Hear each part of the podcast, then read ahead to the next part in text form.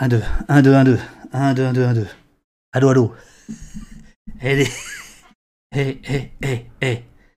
On a un nouvel ordi.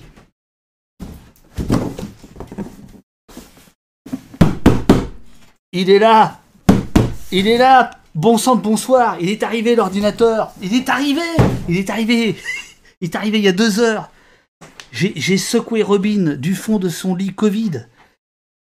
Robin qui qui a... Alors, attendez, attendez, dites-moi si tout va bien les amis. Attendez, est-ce que vous avez le son? Est-ce que vous avez le son? Euh, je, dis à l'invité d'attendre deux petites secondes. Invité, euh, est-ce que vous avez le son? Je, n'entends rien, je ne sais pas. Avez-vous le son, les amis? Avez-vous le son? Donc, je vous dis, ça y est, on a reçu le PC. Bon sang de bonsoir. Après huit mois d'attente. Euh, bon, le son, son nickel. Bon, génial. donc, ça y est, regardez. Bon, on a plein de problèmes. Les mecs ont pas mis le bon microprocesseur. Bon, ils ont mis 20 jours à nous, livrer. Euh, la caméra est sur mon Mac. Euh, c'est un bordel pas possible. Euh, mais c'est bien. Voilà, c'est bien. J'espère que vous allez bien. c'est le dernier stream de, la semaine. donc, et c'est le premier en version PC. Hein. Autant dire que ça y est, l'embourgeoisement est total. nous sommes. nous, Qu'est-ce que je peux vous dire? Donc, on a fait tous les réglages avec, avec Robin, normalement. Normalement. Euh, on peut remercier Robin, ami du café, ami de la Belgique, ami de Robin. Merci encore une fois. Euh, on dirait que, dirait que c'est stable. Alors, attendez, maintenant je vais voir si euh, notre invité, pas n'importe qui, il est là, ouais, il est là. Notre invité rivalise avec le papier peint d'Alain Damasio, je peux vous le dire. Voilà, il est là, notre invité. bonjour, bonjour Nicolas Richard. Hello. Bonsoir David Dufresne. Alors attends, je, fais des réglages. Est-ce que, est que vous avez entendu? Est-ce que vous avez entendu Nicolas, les amis, les amis du chat? Est-ce que vous avez entendu Nicolas? Car si, si vous l'avez, parfait. Oh, bonsoir, bonsoir. C'est la première fois. C'est la première fois. Bordel. Je pense que pour Robin, je pense que c'est une énorme, euh, c'est un énorme. Excuse-moi Nicolas. Vas-y, vas-y. C'est un énorme soulagement. Non, écoute, là, ça y est, on vient de trouver le son. Euh, Phil Spector est, entré dans, dans, la salle. Oh là là. Et puis en plus, c'est avec toi que ça se passe, c'est génial. Euh, alors, alors, attendez, les amis, euh, j'essaie de caler un peu le chat. Voilà. En plus, on va parler musique. Va parler musique. Euh, mais, surtout littérature et, traduction. Traduction, voilà. Euh, alors, je vérifie. Euh, oui, tout est impec, image et son. ça n'a jamais été aussi bien. Bon c'est super. Alors, un peu de café. Nicolas Richard, bonjour. Monsieur Nicolas Richard, vous êtes né le 10 janvier 1963. vous avez fait une école de commerce à Lyon. Alors ça c'est assez étrange, j'ai vu ça dans Wikipédia, qui indique que tu as posé nu pour des étudiantes, retapé des appartements à Brooklyn, fait la vaisselle à Bâle, Bâle en Suisse, que tu as été bûcheron dans le Valais, en Suisse également, manager de groupe de rock, je me souviens notamment d'un groupe de rock qui s'appelait Forget Me Not, je t'avais piqué un jour la, caisse, je sais pas si tu te souviens, j'avais fait une mauvaise blague, je t'avais piqué la caisse du concert, t'étais très très mal. Euh, Comment? Bien sûr. Moi, je rends toujours l'argent. Voilà. Voilà. Rends l'argent. Voilà, absolument, absolument. Tu es romancier. Tu as notamment euh, publié euh, Les Cailloux Sacrés en 2002, euh, Les Sonics avec un dénommé Kid Loco, bien, bien défavorablement connu de, de, nos services. et tu es, comme je l'ai dit depuis quelques jours sur les réseaux, tu es une machine de guerre. Euh, tu, as, euh, traduit euh, Brodigan, Philippe Cadic, Dylan, Truman Capote, Tarantino, Patti Smith, Stephen Dixon, Le Gros Cromley et l'immense Hunter S. Thompson. Tu publies aujourd'hui, enfin pas aujourd'hui, mais tu publies ces jours-ci ce bouquin absolument hilarant qui s'appelle Par instant le sol penche bizarrement. C'est tes carnets de traducteurs dans lequel tu nous emmènes notamment au bar avec, euh, avec euh, Tarantino, à l'hôtel avec Lynch, dans les secrets de Dylan, et euh, sans parler du dossier Balto, le dossier Balto d'un président noir américain dont on taira le nom, hein, Euh, ça, c'est extraordinaire. C'est à la fin du bouquin euh, où tu nous racontes comment ça se passe. Alors, je, regarde en bas. Je suis désolé, mes notes sont en bas. Il faudrait que je change la caméra de, de, place. Euh, donc, tu traduis ça. Et, et j'avais aussi noté tu es la seule personne que je connaisse depuis maintenant plus de 30 ans. Quand on l'appelle, tu dis toujours, quand on te dit comment ça va, tu réponds tu réponds toujours ça va bien. Bah ouais, écoute. Je t'ai jamais entendu dire ça va pas bien, euh, je, je, suis pas content. Toujours nickel. Toujours nickel. Euh, mais là, tu as l'air tendu. Et il faut dire que c'est le deuxième. Euh, je, suis, hypnotisé par ta voix et par ce que tu racontes. c'est ton deuxième zoom dans la vie, il paraît. c'est ce que je t'ai confié à l'instant. je fais partie des rares chanceux qui malgré les temps actuels, a réussi à complètement slalomer et passer à côté des zooms. Donc, euh, ouais, je ne pratique pas le zoom. Je travaille euh, à l'ancienne. Tu travailles à l'ancienne. D'ailleurs, ça se voit parce que là, tu te baisses de plus en plus, ce qui fait que. bon, alors, euh, mon cher Nicolas, tu, tu, es, tu, es là, tu es là pour ce, pour ce, pour ce bouquin. D'ailleurs, très belle couve. Oh, t'es fort, t'es fort, t'es fort. Couverture de Rémi Pépin, faut le signaler. Ah, j'avais pas vu. Rémi Pépin, ah bah oui, c'est marqué. Ah bah bonjour euh, Rémi, je sais pas s'il si, nous regarde. Euh, Rémi, euh, également défavorablement connu de nos services, hein, qui a été, été dans le rock'n'roll, qui a écrit deux bouquins sur le, sur le rock alternatif, notamment, et qui est graphiste, etc., etc. Couverture assez grungy, bah, je, bah, voilà, j'aime beaucoup. donc, tu as traduit 120 bouquins. Oui. Euh, de temps en temps, tu vas me dire plus que oui ou non question. Je ne sais pas si tu allais terminer ta question ou si. Ah, jamais. Alors, je vais dire à toi, Nicolas, il faut vraiment que tu prennes la parole. Moi, je euh, non, tu as, traduit 120 bouquins. je, finis l'introduction. Tu as traduit 120, 120 bouquins. Et là, tu fais une sorte de, tu appelles ça une sorte de, catalogue d'auteurs que tu as rangé par catégorie.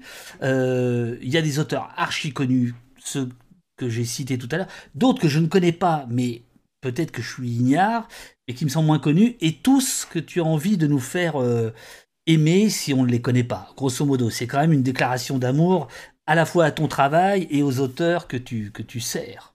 Exactement. Là, je t'interromps. Euh, je ne sais pas si tu avais terminé ou pas, mais c'est exactement l'objet du bouquin, en fait. C'est-à-dire qu'il y a des auteurs connus que j'ai traduits, mais il y a des auteurs euh, très peu connus euh, qui méritent vraiment le détour. Donc, on en reparlera si tu veux, mais des gens comme Tom Drury, Rabi Alamedine, ou il y en a plein d'autres comme ça. Et voilà, c'est un peu l'objectif du bouquin.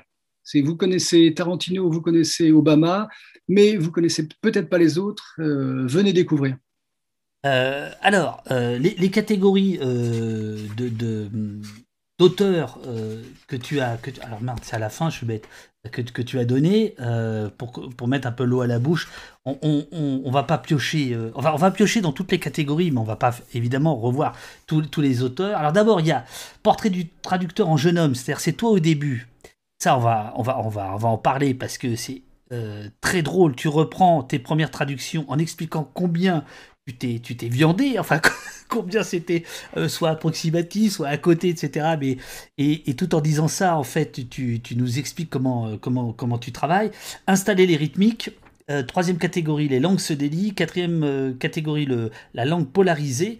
5. entre enchantement et écrasement. 6. Le projectionniste, c'est-à-dire le, monde du cinéma. 7 l'ingénieur du son, le monde de la musique avec euh, Springsteen, Dylan, euh, Leonard Cohen, Keith machin, le philosophe et le président avec notamment le dénommé Balto, euh, le dossier Balto, dont, voilà, dont, on, parlera à la fin parce que c'est quand même c'est quand même super fandard. Alors, mon cher Nicolas, j'ai lu une interview de toi, je t'ai vu à la grande librairie. On va essayer de ne pas te poser les mêmes questions. Ben, tu poses des questions différentes et je donne des réponses différentes. Bon, c'est ça, c'est ça. Alors, d'abord, le, premier truc, c'est que tu dis, page 76, il y a cette phrase, tu dis, traduire, c'est trancher. Et je précise d'ailleurs, si tu regardes la note de bas de page, que c'est suite à une discussion avec un universitaire du nord de l'État de New York qui s'appelle Rob Couteau. Et je précise que Rob Couteau ne me démentira pas. C'est ça. et ce n'est pas Rob Couteau qui me contredira, monsieur le traducteur. Il faut être très précis. Ah, c'est contredira qui est écrit. Ah, c'est pas. Euh, attends, eh, eh, attends, ici, ici, on a bossé, je peux te dire. C'est pas comme à la grande librairie où le mec il a pas lu ton bouquin. Ici, ici, on l'a lu. Non, il l'avait pas lu. Honnêtement, il avait lu trois, trois passages. tu crois pas? Je sais pas. ah, salaud. Euh, donc, euh, ouais, mais alors là, t'as as, raté mon, euh, mon, petit effet parce que euh, si, si, si traduire c'est trancher, est-ce que ce livre c'est l'affûtage de tes couteaux? Ouf. Voilà, tu vas m'obliger à filer la métaphore là. Ça va être saignant. Oh bien.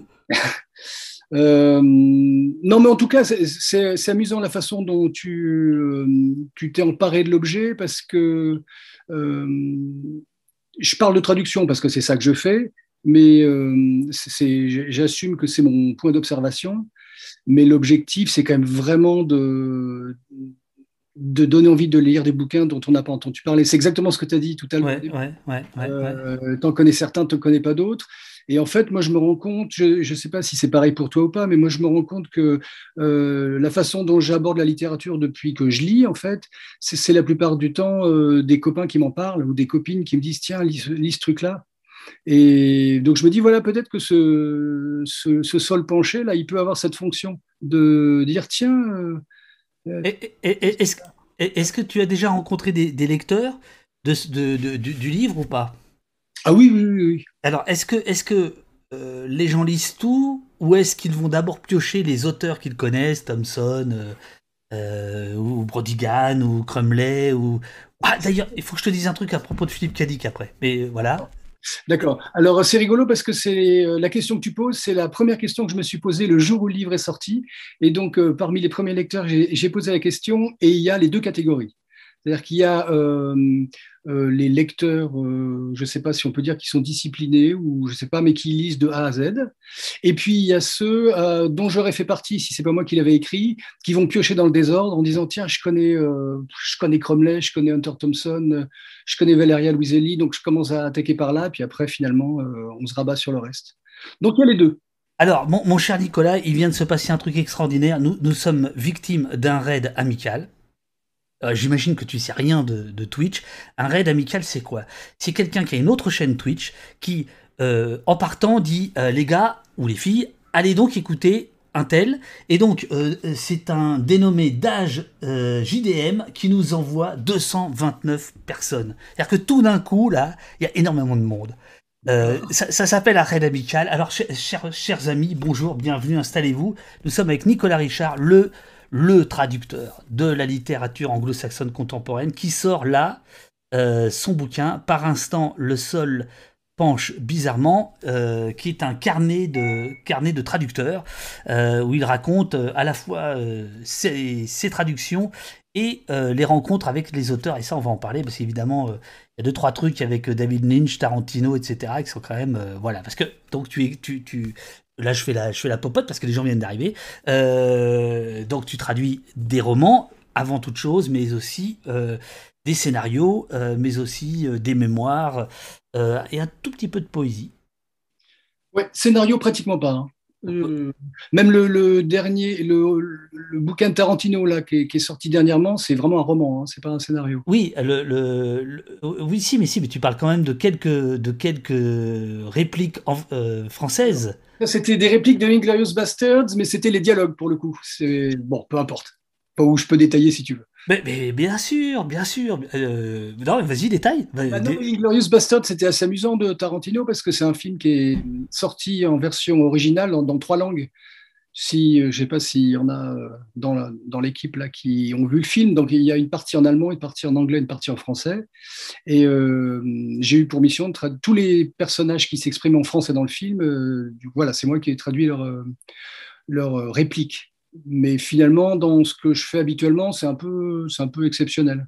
Par contre, c'était marrant parce que c'était l'occasion de, d'approcher la bête et de voir qu'on était sur des longueurs d'onde relativement différentes vu que lui, il était vraiment. Euh, il avait que des références cinématographiques, en fait.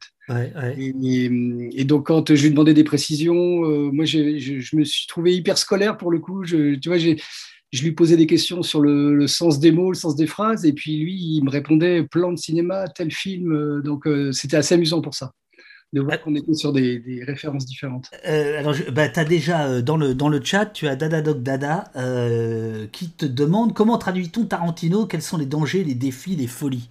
Est-ce que tu. Bah, ça, c'est une bonne question parce que. On n'est pas chez les cons ici. Je te, le dis, il n'y a que des bonnes questions. Là, là ça ne déconne pas de manière générale, quand, quand je traduis un roman, j'ai tous les éléments en main. Le roman est publié, donc euh, normalement, euh, euh, si le texte est bon, il n'y a pas besoin d'aller chercher trop ailleurs. Ouais, ouais, ouais, le problème avec un, scénario, moi-même, je ne suis pas tellement lecteur de scénario ni de théâtre, j'en ai lu peu, et c'est que c'est vraiment nécessaire, enfin c'est hyper utile d'avoir l'intention du, du, réalisateur quand il écrit une scène en particulier avec, avec Tarantino, il y a plusieurs fois où je ne savais pas si c'était bizarre, maladroit ou super comique. Et, ça, euh, lui, il avait précisément en tête la scène, il savait que ça allait être marrant. Et, euh, et donc là, c'est pour ça que là, j'ai été content de pouvoir lui parler, de pouvoir lui poser les questions. Et ce qui était assez amusant comme scène, qui a duré quand même assez longtemps dans, un café là à Paris, c'était qu'il éclatait de rire à ses propres blagues.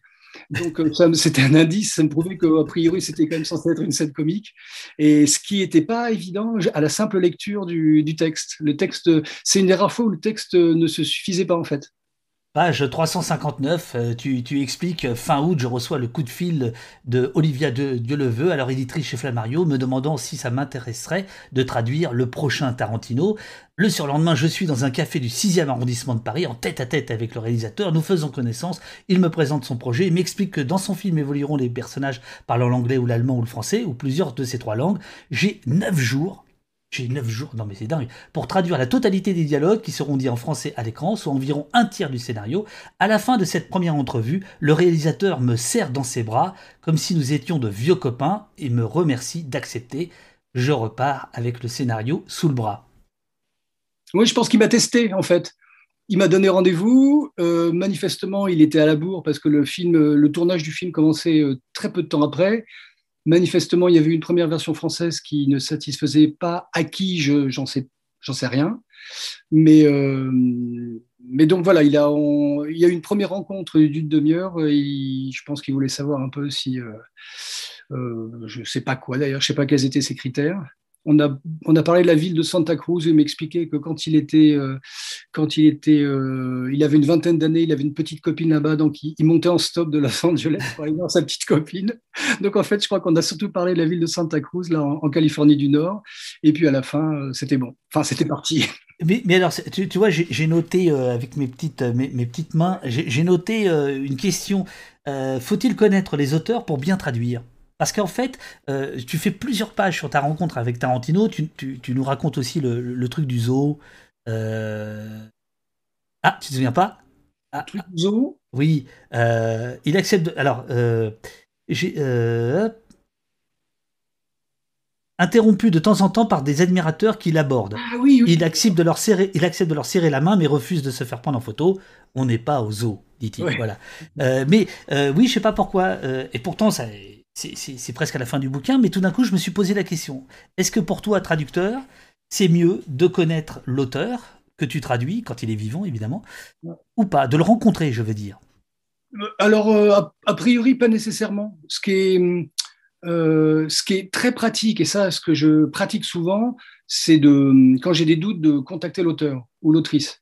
Mais le connaître personnellement, je suis pas sûr que ça change grand-chose en revanche, tu peux le connaître un peu indirectement en ayant lu ses autres bouquins, par exemple, en connaissant son univers. Euh, mais après, en fait, ça, par rapport à ta question, ça se passe plutôt dans l'autre sens. C'est-à-dire que euh, souvent, je reçois le texte à traduire, je le traduis, je communique avec l'auteur, et puis après, une fois le livre publié, la rencontre a lieu. Voilà. et, là, il y, y, a une sorte de déséquilibre qui est toujours assez marrant, parce que parce qu'en fait moi j'ai vécu euh, trois 4 quatre mois à traduire le, bouquin donc à avoir vécu dans la tête de l'auteur. Et euh, donc j'ai l'impression de le connaître quand même. Donc la, première rencontre c'est c'est presque des retrouvailles pour moi et pour l'auteur pas nécessairement évidemment Alors, euh, je te ferai raconter tout à l'heure des, choses qui sont dans ton bouquin, euh, notamment des, des, quiproquos avec des auteurs que tu as traduits. Euh, mais on, verra ça, on, verra ça après. Alors, je voulais te dire parce que donc tu as notamment traduit, je, crois que c'est une nouvelle de Philippe Cadic, c'est ça, non? Non, c'est un, un roman de jeunesse. Un roman de jeunesse, c'est ça. Cadic, avant de, de, basculer entre guillemets dans la SF, il a eu, il a écrit des romans, vraiment des romans réalistes. 4-5, je crois. Euh, les voix de l'asphalte fait partie de cela. C'est, euh, euh, ça vibre un petit peu. Il y a un personnage qui déconne un peu et on, sent que la, porte commence à s'entrouvrir vers l'ASF, mais pas encore. Voilà, c'est, ce que tu racontes. Et alors, je, voulais juste te dire une, anecdote à la con. une des raisons pour lesquelles on était un peu en retard là ce soir, pour les pour l'émission, c'est que tu sais, euh, euh, pour envoyer les notifications aux gens, j'ai mis euh, des, noms d'auteurs. Et de temps en temps, Twitch me dit ah non, ça ça marche pas, c'est c'est pas réglementaire. Et je me dis mais merde, mais qu'est-ce qui se passe Alors j'avais mis machine de guerre. Je me dis ah c'est le mot guerre qui leur pose un ah. problème. Non, je cherche plein de trucs et là j'ai fait de la, la, traduction du thème. enfin bref, et je me suis dit, ah merde, c'est Dick, Philippe ah. Dick. Et donc j'ai enlevé Philippe Cadic. Et là, Twitch m'a dit c'est bon. Ah, comment tu fais? C'est un peu problématique ça. Il y a un autre auteur que j'ai traduit qui s'appelle Onan onanisme. Je ne sais pas si lui passerait ou pas. Je ne sais pas, mais en tout cas, Philippe Cadic, ça, ça passe pas dans les notifications de Twitch. Non, mais tu vois, le, truc. Bon. Euh, alors, je, voudrais, euh, je, voudrais qu'on reste d'abord sur les méthodes euh, de, de, de, de traduction. Alors, tu as, une, méthode tout, toute simple, très, très belle, c'est les amis. Hein, tu, démarres avec ça d'ailleurs. Hein. tu, tu, tu, dis alors j'éprouve le besoin d'appeler à l'aide, il faut que je réfléchisse avec quelqu'un, ça peut être un ami, un proche, mais il arrive régulièrement que ce soit un inconnu, que je mette à contribution une personne qui maîtrise très bien un domaine très précis, à qui je soumets mes problèmes, appréciant de ne pas rester seul face à une difficulté que je ne parviens pas à résoudre. Oui, mmh. ouais, bah, c'est un peu le paradoxe de ce que je fais en fait, c'est que je suis quand même seul euh, devant l'ordi à travailler tout le temps, et pour autant j'ai constamment besoin d'infos extérieures Là, pas très loin de chez moi, il y a une, il y a une caserne de pompiers et j'avais officiellement pris rendez-vous parce que je traduisais un bouquin qui se passait euh, pendant les émeutes de Los Angeles dans les années 90, un livre de Ryan Gattis qui s'appelle Six jours. Et il y avait euh, un d'assez long développement assez technique sur le boulot des pompiers. Et ça, euh, même en ligne, à un moment donné, j'ai quand même éprouvé le besoin d'en parler à quelqu'un et, donc, voilà, j'ai pris rendez-vous avec euh, le capitaine, euh, je ne sais plus, Bizot, je crois. Et il se trouve qu'en plus, il parlait anglais. Et donc, c'était bien parce que je lui, je lui montrais l'anglais, je lui disais ce que je comprenais. Et puis, lui me disait, il, me disait dans le jargon les, termes que eux utilisaient, tu vois, pour que, ce soit, euh, pour que ce soit crédible après quand tu lis le texte. Donc, voilà où je m'étais retrouvé. quand je traduisais Cromley, il y avait pas mal de références aux armes à feu. Et je me suis retrouvé, euh, la petite rue, là, du côté de la place de la Bourse, il y a un armurier, en fait. Là, je me suis pointé la gueule enfarinée avec ma petite liste en disant voilà, mais alors je comprends pas s'il recharge, il fait tourner quoi, mais c'est quoi C'est de la chevrotine ou c'est des balles ou, Bref, euh, quand, l'auteur est précis sur un truc, il faut que j'arrive à être à peu près aussi précis. quoi. Alors, il y a, une anecdote euh, pour euh, Thomas McGowan, que tu, que tu racontes, page 65, c'est la pêche à la mouche. Est-ce que tu n'es pas pêcheur? Euh, Non, voilà. Je ne suis pas pêcheur et à l'époque, ma fille avait deux ou trois ans et je l'emmenais à la crèche tous les jours et il y avait une des, une des dames de la crèche qui adorait la pêche avec, avec son mari. Ils étaient toute une bande de toute une bande de gens qui allaient régulièrement tous les week-ends à la pêche, qui faisaient des vacances pêche et tout. Et puis, euh, c'est à ce moment-là que j'ai eu ce bouquin de McGowan. C'est des nouvelles, ça s'appelle Intempérie. C'est que c'est des très très belles nouvelles courtes de quelques pages chaque fois ou des, ou des articles sur des expériences de pêche et euh, c'est vachement bien même si on n'est pas pêcheur. Sauf que là, fallait, pour le coup, il fallait vraiment que je comprenne euh, ce qui se passait. Donc, c'est un peu le même principe que pour l'armurerie. J'ai pris, euh, j'ai demandé à, la dame de la crèche si elle pouvait répondre à mes questions. Elle m'a dit, oh ouais, mais euh, euh, on va faire ça bien.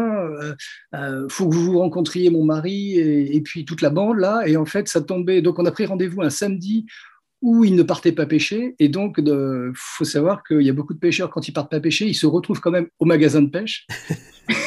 et donc, je me suis retrouvé à Issy-les-Moulineaux euh, avec, euh, je sais Chez Papy Mougeot. avec, 4-5 pêcheurs. Et alors, eux ne parlaient pas du tout anglais. Mais le problème, c'était c'était pas un problème de lexique, c'était comprendre la logique de ce qui se passait, quoi, des mouvements des courants, l'utilisation des différentes mouches et pourquoi. Et, donc voilà, je me suis fait une après-midi, un, samedi après-midi où j'ai pu obtenir réponse à toutes mes questions. Donc ça, c'était, c'était bien. Effectivement, de manière euh, générale, c'est ce que j'essaie de faire, quoi. même, même, même, euh, même parfois sans question spécifique, euh, j'aime bien soumettre, euh, j'aime bien en fait qu'il y a un petit côté ping-pong. Donc effectivement, comme tu dis, ça peut être, euh, ça peut être avec des amis ou, plus ou moins des inconnus, mais voilà, c'est le paradoxe. Je suis seul, mais en fait, je suis bien content qu'il y ait du collectif tout autour. Valeur anarchiste demande tout simplement de, de, démarrer par le début. Comment en arrive-t-on à la traduction?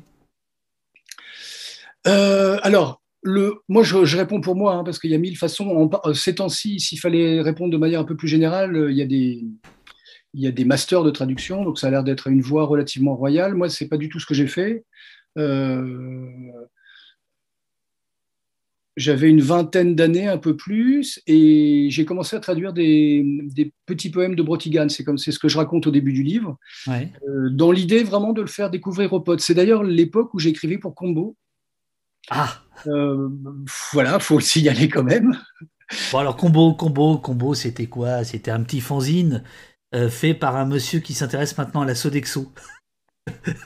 C'était fait par deux messieurs ce fanzine, il me semble, non? Oui, d'ailleurs, je, euh, je, te remercie de nous, de nous citer dans ton, dans ton, dans ton bouquin, assez, assez, assez vite d'ailleurs. voilà. donc, effectivement, il y a une trentaine d'années, on, faisait ensemble un fanzine, voilà, qui s'appelait Combo, dans lequel tu écrivais. Euh, et... je, suis arrivé un peu, je suis arrivé un peu après la bataille. Enfin, vous aviez déjà lancé l'opération depuis longtemps. Mais en tout cas, pour répondre à la question comment j'ai commencé, il y a une période comme ça où les choses n'étaient pas du tout claires pour moi. Donc, euh, ça me, ça m'emballait d'écrire sur la musique ou sur des bouquins. Euh, et puis, à cette période, je crois que j'avais commencé à manager un groupe de rock, le fameux Forget Me Not, donc. Ouais, ouais. Euh, et, puis, parallèlement, mais rien n'avait vraiment une vocation professionnelle, c'était surtout des choses marrantes à faire. Euh, donc là, voilà, j'ai commencé à traduire ces poèmes mm, et à les faire euh, lire à deux, trois copains qui aimaient bien Brotigan, qui aimaient bien ses romans, en fait. Et puis, je trouvais que ça dommage que pour ceux qui ne parlaient pas anglais, il n'y ait pas moyen de, d'avoir, de savoir de, quoi y retourner. Et puis, ça a continué comme ça pendant quelques années, en fait, où j'ai avec un éditeur euh, indépendant qui s'était monté à l'époque, qui s'appelait les éditions L'Incertain. Oui. Euh, voilà, je suis allé spontanément leur soumettre euh, les poèmes en disant tiens, ça vous dirait de publier ça éventuellement?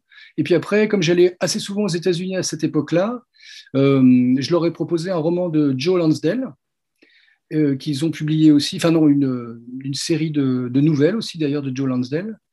Et donc voilà, mon cas est un peu atypique quand même. Euh, je ne sais pas si je suis l'exemple type à suivre, mais il y a une période où... Euh, ici, il n'y a pas un invité qui soit l'exemple type. Alors là, euh, c'est la base.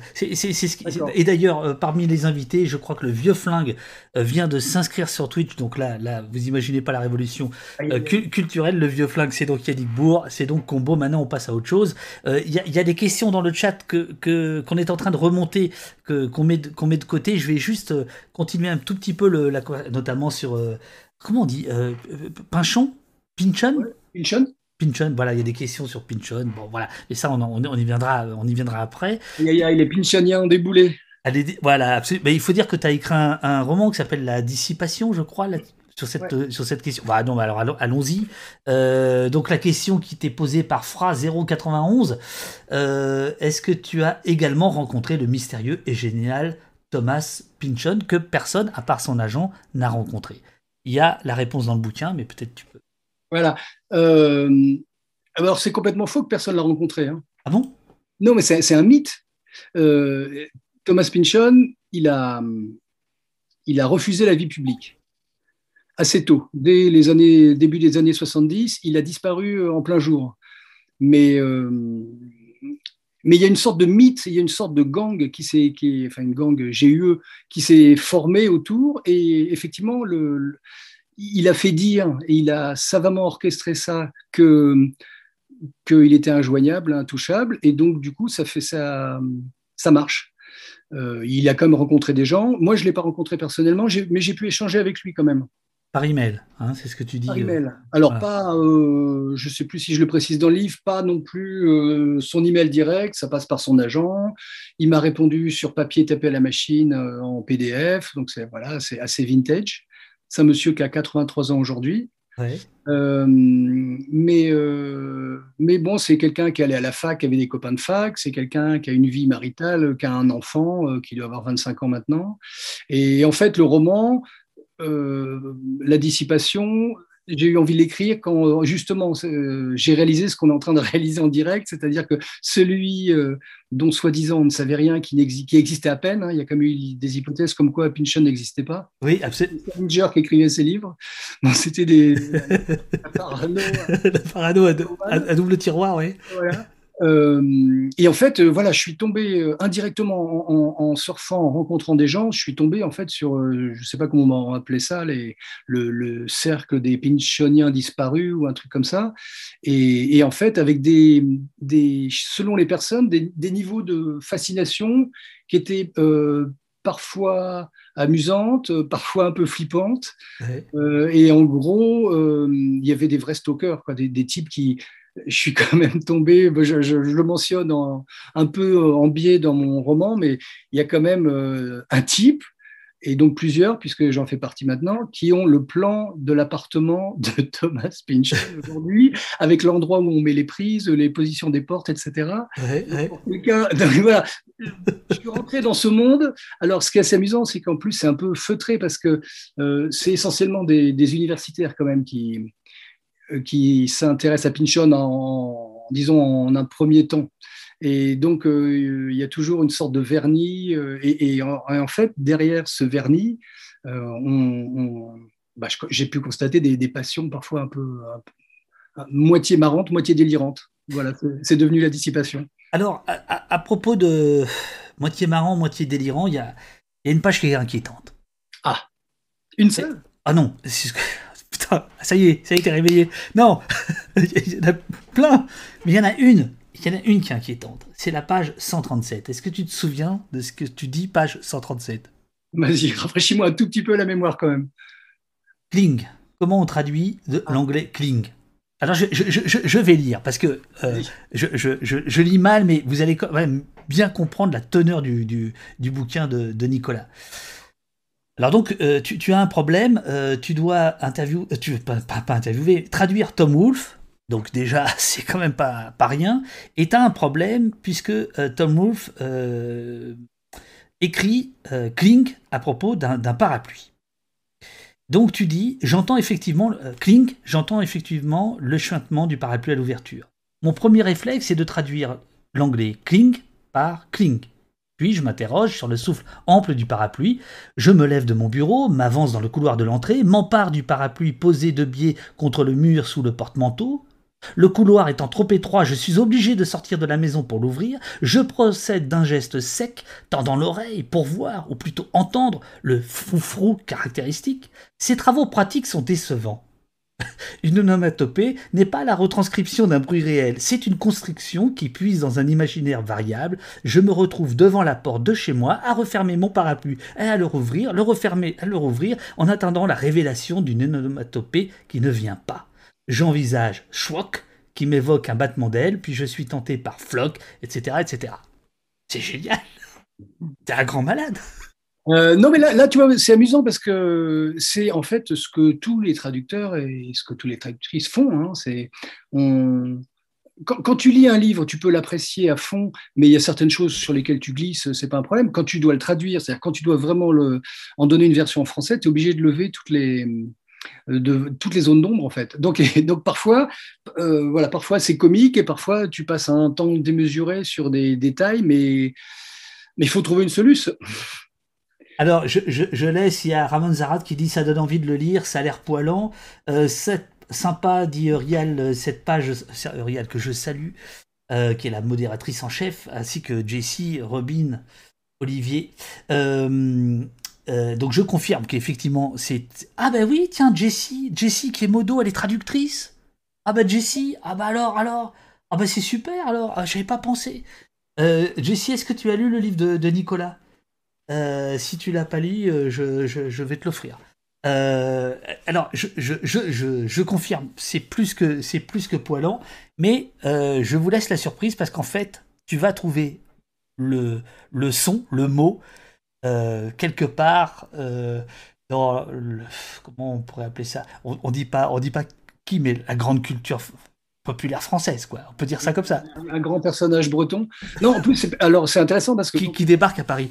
Voilà, c'est ça.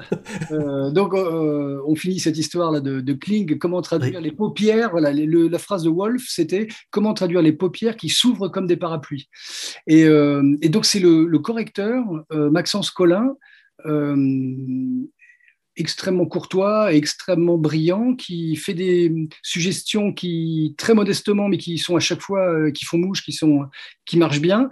Et là, il me dit bah, pour le parapluie, j'ai bien trouvé un truc, mais alors j'ai regardé dans Bécassine, la bande dessinée Bécassine, et ils disent splowing.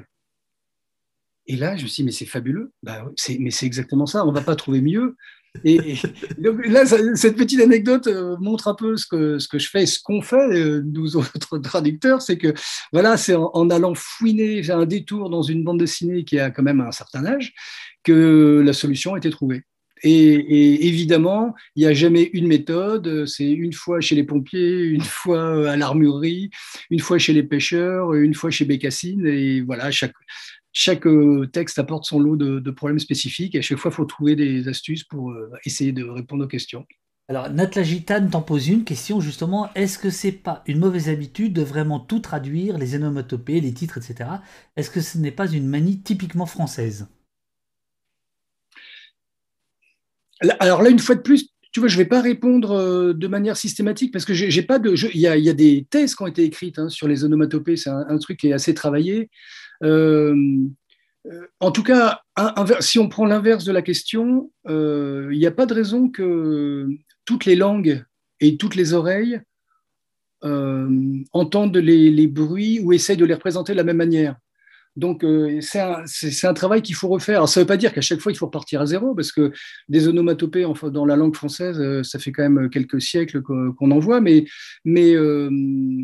je ne sais pas si c'est un défaut français, parce que je ne sais pas comment font les Allemands, les Italiens, les Espagnols.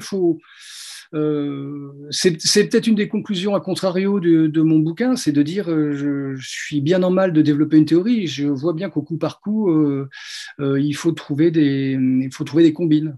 Et là, Kling, traduire par Kling, j'ai trouvé que c'était c'était pas l'idéal. Et, l'apparition grâce à Bécassine du Cluing me plaît bien. Alors. Et juste pour finir. Ouais, vas-y, vas-y. Je ne sais pas si c'est clair ou pas. Je me pose pas du tout. Je dis pas c'est la bonne solution. Bien sûr. Voilà, ce que j'ai tenté. Euh, c'est pas voilà quand on traduit euh, comme ça, on, essaye des trucs. Heureusement, il y a des relecteurs et des correcteurs, mais euh, euh, c'est pas c'est pas la meilleure solution nécessairement. C'est voilà, en, toute conscience, c'est ce qui m'a paru le mieux au moment donné. Alors, j'ai complètement oublié de, préciser une chose, euh, c'est que chaque, chapitre, en fait, démarre euh, par le nom de l'auteur que tu vas traduire, l'ouvrage euh, que tu as traduit, un petit extrait, et ensuite ton travail, comment tu as traduit, quelles étaient tes, difficultés, tes errements ou tes rencontres avec, les auteurs. Et alors, pour finir sur la méthode, pour Nick Cave, euh, tu parles de mathématiques. En fait, tu dis euh, une énigme de traduction peut ressembler à un problème de maths, à la différence près qu'en traduction, on n'est pas toujours certain que la solution existe. Là-dessus, d'ailleurs, ton fils te dit euh, en maths non plus, me réprimande mon fils. Bon, bref. et tu nous expliques, par exemple, avec cette phrase, avec cette page, cette double page-là, comment en fait tu euh, tu fais des mathématiques, c'est-à-dire que euh, tu, tu, démarres sur euh, trois mots à traduire et tu fais, alors je sais pas comment on appellerait ça en, mathématiques, mais des, des axiomes ou des équations, enfin j'en sais rien, moi j'étais très mauvais en mathématiques comme en anglais, donc c'est pour ça que je suis ravi de t'écouter. mais voilà, tu parles de mathématiques.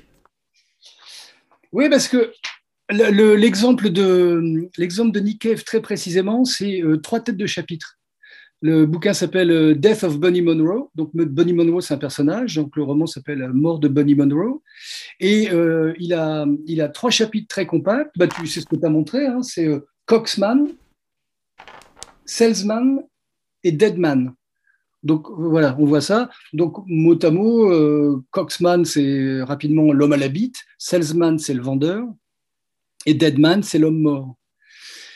Et sauf qu'en anglais, il y a, c'est vraiment il y a une belle symétrie euh, parce que bah, on a le man qui revient tout le temps et, là, je me suis retrouvé un peu comme euh, comme dans les machines à sous à, Las Vegas, à essayer de faire tourner les trois, les trois données en même temps pour essayer de trouver une, pour essayer de trouver quelque chose qui, qui marche à peu près en français, quoi.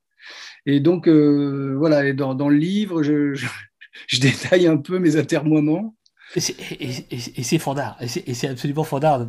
On, laisse les, les gens euh, euh, qui nous écoutent découvrir. Et là aussi, c'est marrant. Euh, c'est un autre cas, je ne sais pas pourquoi je me suis arrêté là-dessus, où finalement tu vas aller puiser euh, chez Francis Carco, pour le coup, en fait, euh, l'inspiration pour traduire, c'est-à-dire, en fait, le vieil argot français pour, aller, pour aller traduire Nick Cave, qui est quand même pas rien, quoi. Oui, oui, bah oui, mais voilà, il fallait trouver une, là, une fois de plus une façon de, rendre ça. En fait, ce qui s'est passé, c'est que j'avais fait une première proposition en me disant bon bah là euh, à, l'éditrice j'ai remis mon travail et et puis quelques mois passent parce que c'est le, temps du livre est parfois assez lent, ça dépend des, occasions. Et puis euh, quelques jours à peine avant le lancement fabrication, elle m'appelle et elle me dit quand même euh, ça me gêne là les chapitres. Alors je sais plus ce que je lui ai proposé, mais elle me dit c'est dommage qu'on n'ait pas là, les, trois qui reviennent, euh, Coxman, Deadman, Salesman, Deadman. Est-ce que tu pourrais pas, euh, est-ce qu'on ne pourrait pas encore chercher un peu? Donc on était trois euh, dans les ans d'édition, tout le monde se creusait les méninges, quoi. et, donc là voilà, c'est là où, où j'ai vraiment fait une sorte de recherche systématique. J'ai fait trois colonnes. Et puis j'ai essayé de voir comment on pouvait faire correspondre les mots et je ne sais pas si on, donne la solution ou pas, ou on, laisse au, lecteur le plaisir de découvrir. Oh non, on laisse euh, au lecteur le plaisir de découvrir. Il y a, Vio Black euh, qui te demande euh, si les traducteurs, traductrices ont la main sur la traduction du titre. Alors. même la question, c'est ont-ils totalement la main sur la traduction du titre? Non, totalement. Alors, je réponds pour moi, hein, mais de, de euh, je suis jamais en mesure d'imposer un titre et c'est plutôt une bonne chose en fait.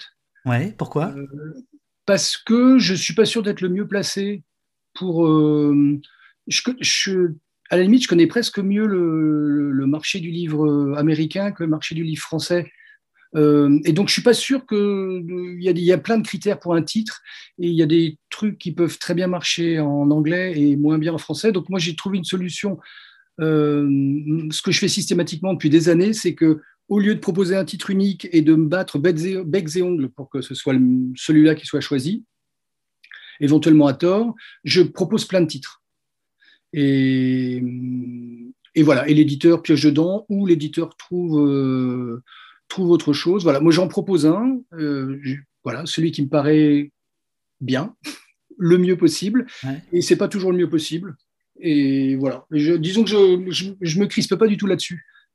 En, fait, je me rends compte que dans mes lectures, où euh, j'imagine que pour beaucoup de gens c'est pareil, quand on regarde, euh, c'est quand même, enfin le titre, c'est ce qu'il y a à l'extérieur de la boîte, quoi. Après, c'est quand même, euh, bon, après, il faut rentrer dans le texte, donc j'accorde pas tant d'importance que ça au titre, en fait.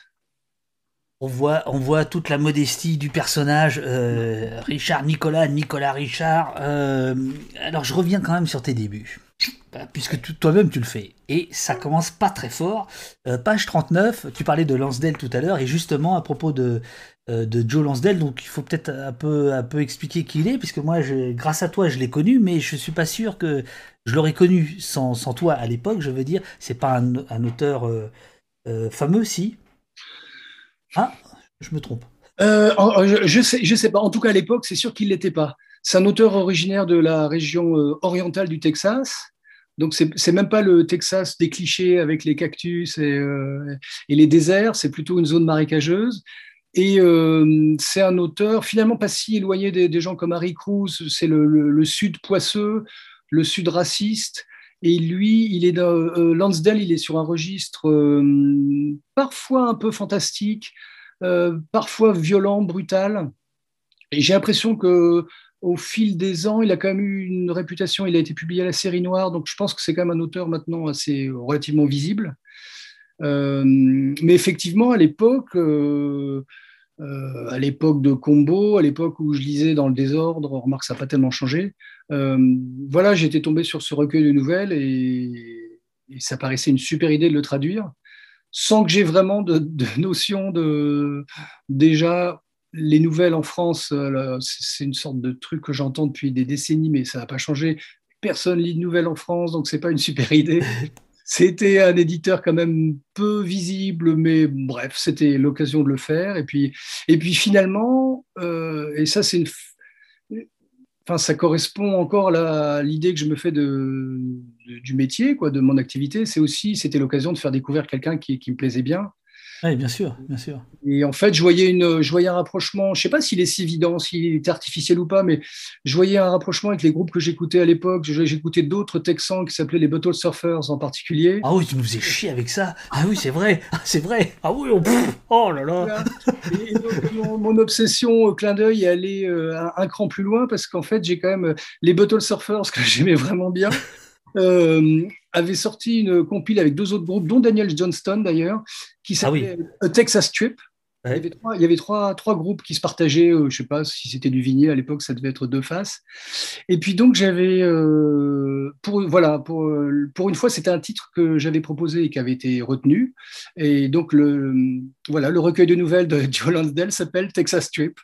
Alors, on, on, y, on, y, revient. Alors, attends, il faudrait que. Si, il faudrait. Bon, j'ai des trucs qui me passent par la tête, mais ça, va rester, ça va rester là. Je vais, je vais te ressortir après. Donc, on, revient à Lansdale, à tes débuts. Hein. Euh, on est en 91 et tu écris. Tu, démarres ton bouquin avec ça, quand même, c'est fortiche, quoi. Je commets une cascade de maladresse tellement embarrassante qu'elle mérite d'être rapportée. Ainsi, je choisis de garder l'expression trick or treat, euh, je dis mal. Hein. non, c'est ça. En VO. Soit. Sauf que je me fonds d'une note du traducteur aussi longue que, aussi longue, pardon, que douteuse. Et ce n'est pas tout, car euh, cerise sur le gâteau, ou plutôt noix de pécan sur la sopopila. Alors là, bon, là tu nous expliques que la sopopila, c'est un peignet mexicain qu'on retrouve au Texas et dans les histoires de, Joe Lansdale. Bon, très bien. Je laisse la note du traducteur dans le corps du texte, entre parenthèses, c'était mon premier ordinateur, je découvrais tout juste les joies du traitement de texte, confiant à l'éditeur le soin de placer la note là où elle est censée figurer, au bas de la page. Pourquoi pas, mais c'est là que ça se complique. Ai-je oublié de préciser la consigne en rendant ma traduction d'éditeur? C'est possible. L'éditeur a-t-il euh, oublié la consigne que je lui avais transmise? Toujours est-il que dans le dernier paragraphe de la page 31 de Texas Strip, une remarque entre parenthèses arrache le lecteur à sa lecture, occupant pas moins de six lignes, sans qu'on sache qu'elle est du traducteur, puisqu'elle est seulement précédée du mot nota. ouais, ouais ça, fait un peu mal aux yeux quand on revoit ça maintenant quand même. Mais bon, ça mérite d'être souligné. Euh, euh, par exemple, euh, sur l'idée de l'outil, Là, tu dis, je découvre euh, les joies de l'ordinateur. Bon, visiblement, euh, tu, nous racontes plus tard que euh, tu, as, une visioconférence qui est prévue avec quelqu'un et il n'y a rien qui marche.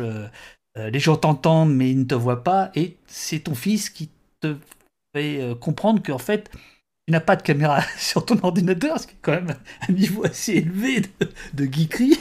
c'est comme danti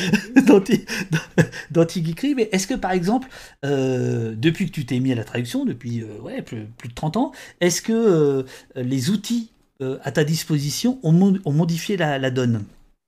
C'est-à-dire les traitements de texte. c'est vrai, c'est vrai, parce que là, là c'est amusant parce qu'en t'entendant, je me rends compte qu'on parle d'un autre temps. Et euh, euh, moi, j'ai vraiment, euh, moi, c'était vraiment la que de la comète, mais j'ai vraiment commencé mes premières traductions de Brotigan, je les ai réellement faites sur une machine, une machine à l'ancienne, quoi, une machine à écrire. Une machine de commissariat, quoi. Ouais, exactement. et, et, donc, non, et donc, effectivement les, quand, il y avait quoi? Il y avait la Biblie pour euh, avoir des ressources. Il y avait, bon, effectivement, demander un peu à droite à gauche, mais, mais là, là, ça change vraiment tout d'avoir euh, tous, ces, tous ces dictionnaires en ligne, d'avoir. Euh, et puis même de, de pouvoir contacter l'auteur très simplement par mail. oui, non, là, là, pour le coup, effectivement, en, là, en, en, 30 ans, disons, ça, vraiment. Les, les, ressources sont plus accessibles, donc c'est. Il y a plein de choses qu'on peut résoudre très facilement maintenant ce qui était moins le cas avant quand même. Je pense mm. typiquement, tu vois, je pense au McGwen, je pense au, juste au nom d'oiseau tout bêtement, ou au nom de poisson. Euh, on ne sait pas si c'est. Alors, euh, si on, si on, consulte des flores, on a le nom latin, mais euh, on ne sait pas vraiment quel est le, le nom usuel, quel est le, le, nom argotique. Et, et, là, maintenant, quand même, c'est, il reste plein d'autres problèmes constamment. C'est, pour ça que c'est marrant. Mais, mais quand même, ça, on est passé à autre chose. Nat la gitane te demande est-ce que le son de la machine à écrire ne vous manque pas? Je, l'ai vraiment très peu pratiqué quand même. Non, parce qu'en fait, j'aime bien le, doux gazouillis des doigts sur le clavier d'ordi. Ça, me va bien aussi. Euh, c'est drôle que Nat la gitane te pose la question du son parce que euh, on, sent bien par l'entretien et évidemment par la lecture de ton bouquin que tu es imbibé de, d'alcool et de musique. Non, non, pas d'alcool, de musique. Et en fait, euh, à la grande librairie, où tu as été invité, moi j'en revenais pas, le, présentateur euh, te demande euh, si tu... entre le son et le sens, ce que tu privilégies, et tu as l'air très embarrassé par cette question que tu sembles trouver stupide, donc je ne te la pose pas, mais, mais ce qui est étonnant, c'est qu'en fait tu n'en parles, me semble-t-il, jamais dans le bouquin cette question de la sonorité, au, fond. Tu ne parles que de ça, mais sans le dire aussi précisément. Ouais, bah, euh, oui, non, mais c'est très bien vu. C'est-à-dire que euh, j'évite de théoriser, en fait. Il me semble que je présente les choses en, en essayant de donner envie de lire les très bons livres et en donnant des exemples. Euh, voilà, je cite les passages en anglais, souvent très brefs, et je les discute. Mais euh, moi, j'aime bien lire les, ce qu'on appelle la traductologie. C'est-à-dire que je suis, je suis friand de ça, les gens qui, qui réfléchissent vraiment sur un plan théorique euh, à ces questions. Voilà, le son et le sens. Euh, on parlait de l'onomatopée. Il y, a des recherches très poussées là-dessus. moi, je suis client en tant que lecteur, mais je me rends compte que c'est pas ce que je fais. Et donc voilà, j'assume. Je ne vais pas d'un seul coup passer à la théorie. Je la lis, mais je j'en produis pas. D'accord. Et, donc c'est le cliché. Tu sais le cliché du traducteur. Traducteur est-il un artisan ou pas? Moi, je vois vraiment les choses comme ça. C'est-à-dire que je, voilà, je bidouille mes trucs. Euh, euh, mais c'est pas pour ça que je vais faire, euh, une fois que mon pain est terminé, que je vais faire la théorie du pain à travers les âges. Alors, euh, James Cromley, alors, je, reste dans tes débuts euh, difficiles, puis après, euh, après il y aura. Euh, Difficile mais marrant. Mais, super marrant. Il y, aura, il y aura Nikon, Dylan, Balto. bah, oui, c'est ça. il, y, en ah, y en aura des, il y en aura des super. Mais je reste quand même dans tes débuts avec James Cromley. tu traduis un pour marquer la cadence, qui est paru un série noire, je crois, ou la noire. Euh, le premier numéro de la noire, en fait. Le, premier numéro de la noire. Et il se trouve que, euh, oui, voilà, créé en 92 par le par Patrick Rénal, alors directeur de la série noire, bon bref, et euh, tu, tu, nous racontes que tu, tu, te promènes avec Crumley, tu te promènes avec lui, attends, je, je, passe parce qu'il y a plein de trucs que j'avais noté, en, en, Belgique, c'est bien ça, hein? Ouais. Et, puis, alors voilà, c'est ça. Euh, j'accompagne James Cromley dans une librairie à Bruxelles à l'occasion de la sortie de 1 pour marquer la cadence. Quelques mots de présentation du libraire, des questions posées à l'auteur, lecture de plusieurs passages en français, en anglais, questions du public, et soudain, un des participants, qui a déjà lu le livre, demande à l'auteur ce qu'il a contre les Belges. Je traduis la question en anglais pour que James Cromley comprenne. Silence dans la salle. L'auteur fronce les sourcils et ne comprend pas. Je répète, le lecteur voudrait savoir ce que James Cromley a contre les Belges légère crispation collective. Crumley est perplexe, je suis perplexe moi aussi. Le lecteur tient un exemplaire du livre. Il a repéré la page de la version française et lit tout haut le paragraphe où se trouve la formule incriminée. Sus, c'est du belge. Et là, il y a un problème. Quel est le problème, monsieur Nicolas Richard? bah, Il y a un petit problème, c'est que euh, Cromley euh, se... On, demande à Cromley ce qu'il a contre les Belges, puisque dans son premier roman, il, aurait écrit Sus, c'est du Belge. Là, sa, ligne de défense est assez inattaquable. Il dit bah, écoutez, euh, j'ai pas pu écrire ça parce que à l'époque où j'écris le livre, excusez-moi, mais j'ignorais l'existence de la Belgique. Donc, j'ai jamais pu écrire ce, pu écrire ce truc. Ça, ce qui est quand même typiquement une phrase d'américain, quand même. Hein ouais. enfin, bon, bref. Il assume, hein, il, est, il est parti tôt à l'armée, euh, il n'a jamais prétendu être euh, euh, un universitaire, enfin, bref. Et, et, donc là, évidemment, tous les yeux dans la librairie se tournent vers le traducteur. C'est toi? C'est moi. Euh, en plus, j'étais vraiment gamin. Cromley, il avait trois fois mon âge et il faisait trois fois mon volume et quatre fois mon poids. Donc, je, sais pas, il y avait une, euh, voilà, c'était une situation un petit peu délicate. Et euh, là, je suis forcé de reconnaître en public que ce qui s'est passé, c'est que pris dans l'enthousiasme, c'est un, un, roman militaire, c'est un roman de jeunesse militaire, hein, One to Count Cadence, un pour marquer la cadence.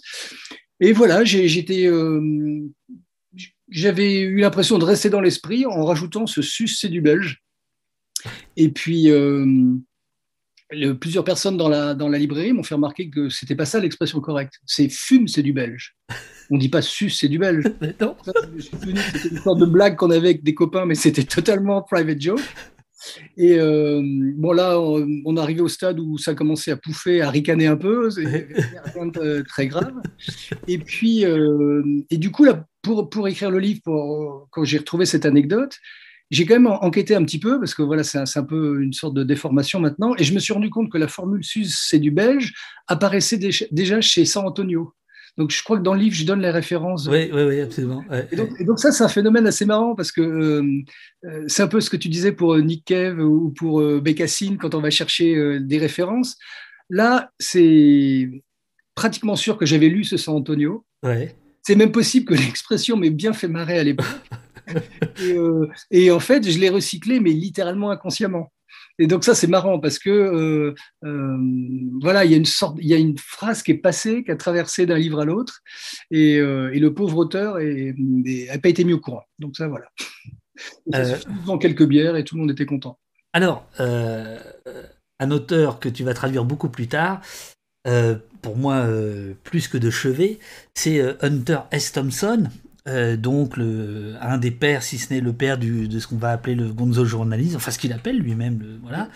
Euh, peut, être que tu peux nous dire de, de, quoi il s'agit euh, quand tu évoques ton travail sur Thomson et après on parlera de la fameuse lettre qu'il écrit à Anthony Burgess. comment? Ouais, à Anthony Burgess, voilà. Mais d'abord, c'est qui d'abord c'est qui Thomson et c'est qui pour toi?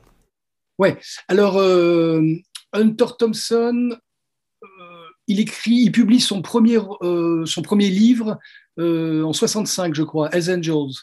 Et il meurt dans les années 80. Effectivement, c'est un journaliste. alors, il se trouve, par parenthèse, que j'ai traduit aussi le, le, document écrit par son fils, Juan Thompson. Voilà, dont tu parles quelques pages plus loin. Il s'intitule Fils de Gonzo. Et, c'est assez rigolo parce que euh, pour lui, Hunter Thompson n'a jamais écrit de roman. Et effectivement, même euh, bon, le plus connu, c'est euh, Las Vegas Parano, Fear and, Fear and Loathing in Las Vegas. pour son fils, c'est pas c'est pas un roman. Donc déjà, c'est assez intéressant. En gros, c'est l'idée d'un journaliste constamment drogué qui raconte qui raconte ce qui lui arrive. Et bon, Las Vegas Parano, ça a donné lieu à un film. Euh, le premier Hells Angels, donc c'est une sorte de documentaire, document en immersion dans le, euh, dans le milieu des, des, motards américains qui se finira par une dérouillée. Le livre se finit, il se fait casser la gueule par les, par les Hells Angels. Attends, attends, attends, ôte-moi d'un doute. Tu es en train de dire que toi, pour toi, c'est du roman tout ça? Ben non, non, rien, non, mais pour moi, euh, Las Vegas Parano, il y avait une dimension romanesque. Romanesque, bien sûr, oui, oui, exagérée mais voilà, il y a une sorte d'outrance. Mais, pour le fils, alors c'est la vie du fils, hein, et puis de toute façon on, s'en fiche, c'est du Hunter Thompson.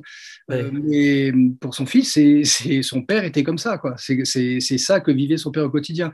Et il faut quand même signaler que moi là où il m'a marqué à plein de titres, mais euh, en particulier euh, sur l'aspect journalistique, il avait une, une colonne dans le San Francisco Chronicle dans, assez longtemps, et puis il a, il a toujours été totalement fasciné par la politique américaine. Et ça, c'est un phénomène euh, rigolo. Donc, il y a pas mal de ces bouquins, en fait, qui sont des compilations d'articles. On, connaît des gens qui sont dans le, dans le chat. Je sais pas si le vieux flingue est toujours là ou s'il si, est allé se faire euh, sa tisane, là, à cette heure-ci.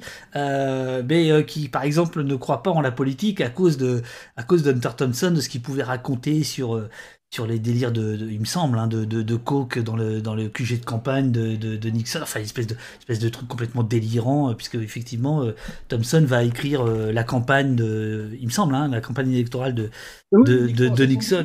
La grande chasse aux requins qui est, voilà, c'est ça. Aux, aux, éditions Tristram. non, mais en fait, c'est moi, moi, il m'a, c'est peut-être à ce titre-là qui m'a le plus marqué Thompson et qui me marque encore. En fait, c'était un, c'était une, une détonation retardée parce que quand j'ai commencé à le lire, euh, je trouvais ça euh, hilarant et mais délirant quand même de parler de politique en ces termes. Euh, et en fait, il parle de politique en termes d'addiction. Et à l'époque, ça me paraît, maintenant, ça me paraît complètement limpide. Et puis, je pense que c'est devenu un lieu commun que pour les politiciens, il y a, vraiment un phénomène d'accoutumance quand on entre en politique et qu'on commence à avoir un certain succès. Mais Hunter Thompson disait ça de manière outré et, comme personne d'autre le, racontait. Et, ça, c'est une voix. Et, moi, je suis tombé vraiment dans la politique américaine euh, de, manière un peu addictive en 2015, à partir du moment où Trump euh, commençait à être moins une blague et plus une menace. Et depuis là jusqu'à aujourd'hui, ça, je passe pratiquement une heure à regarder par, par jour à regarder les infos américaines, enfin la télé américaine, euh, MSNBC en particulier.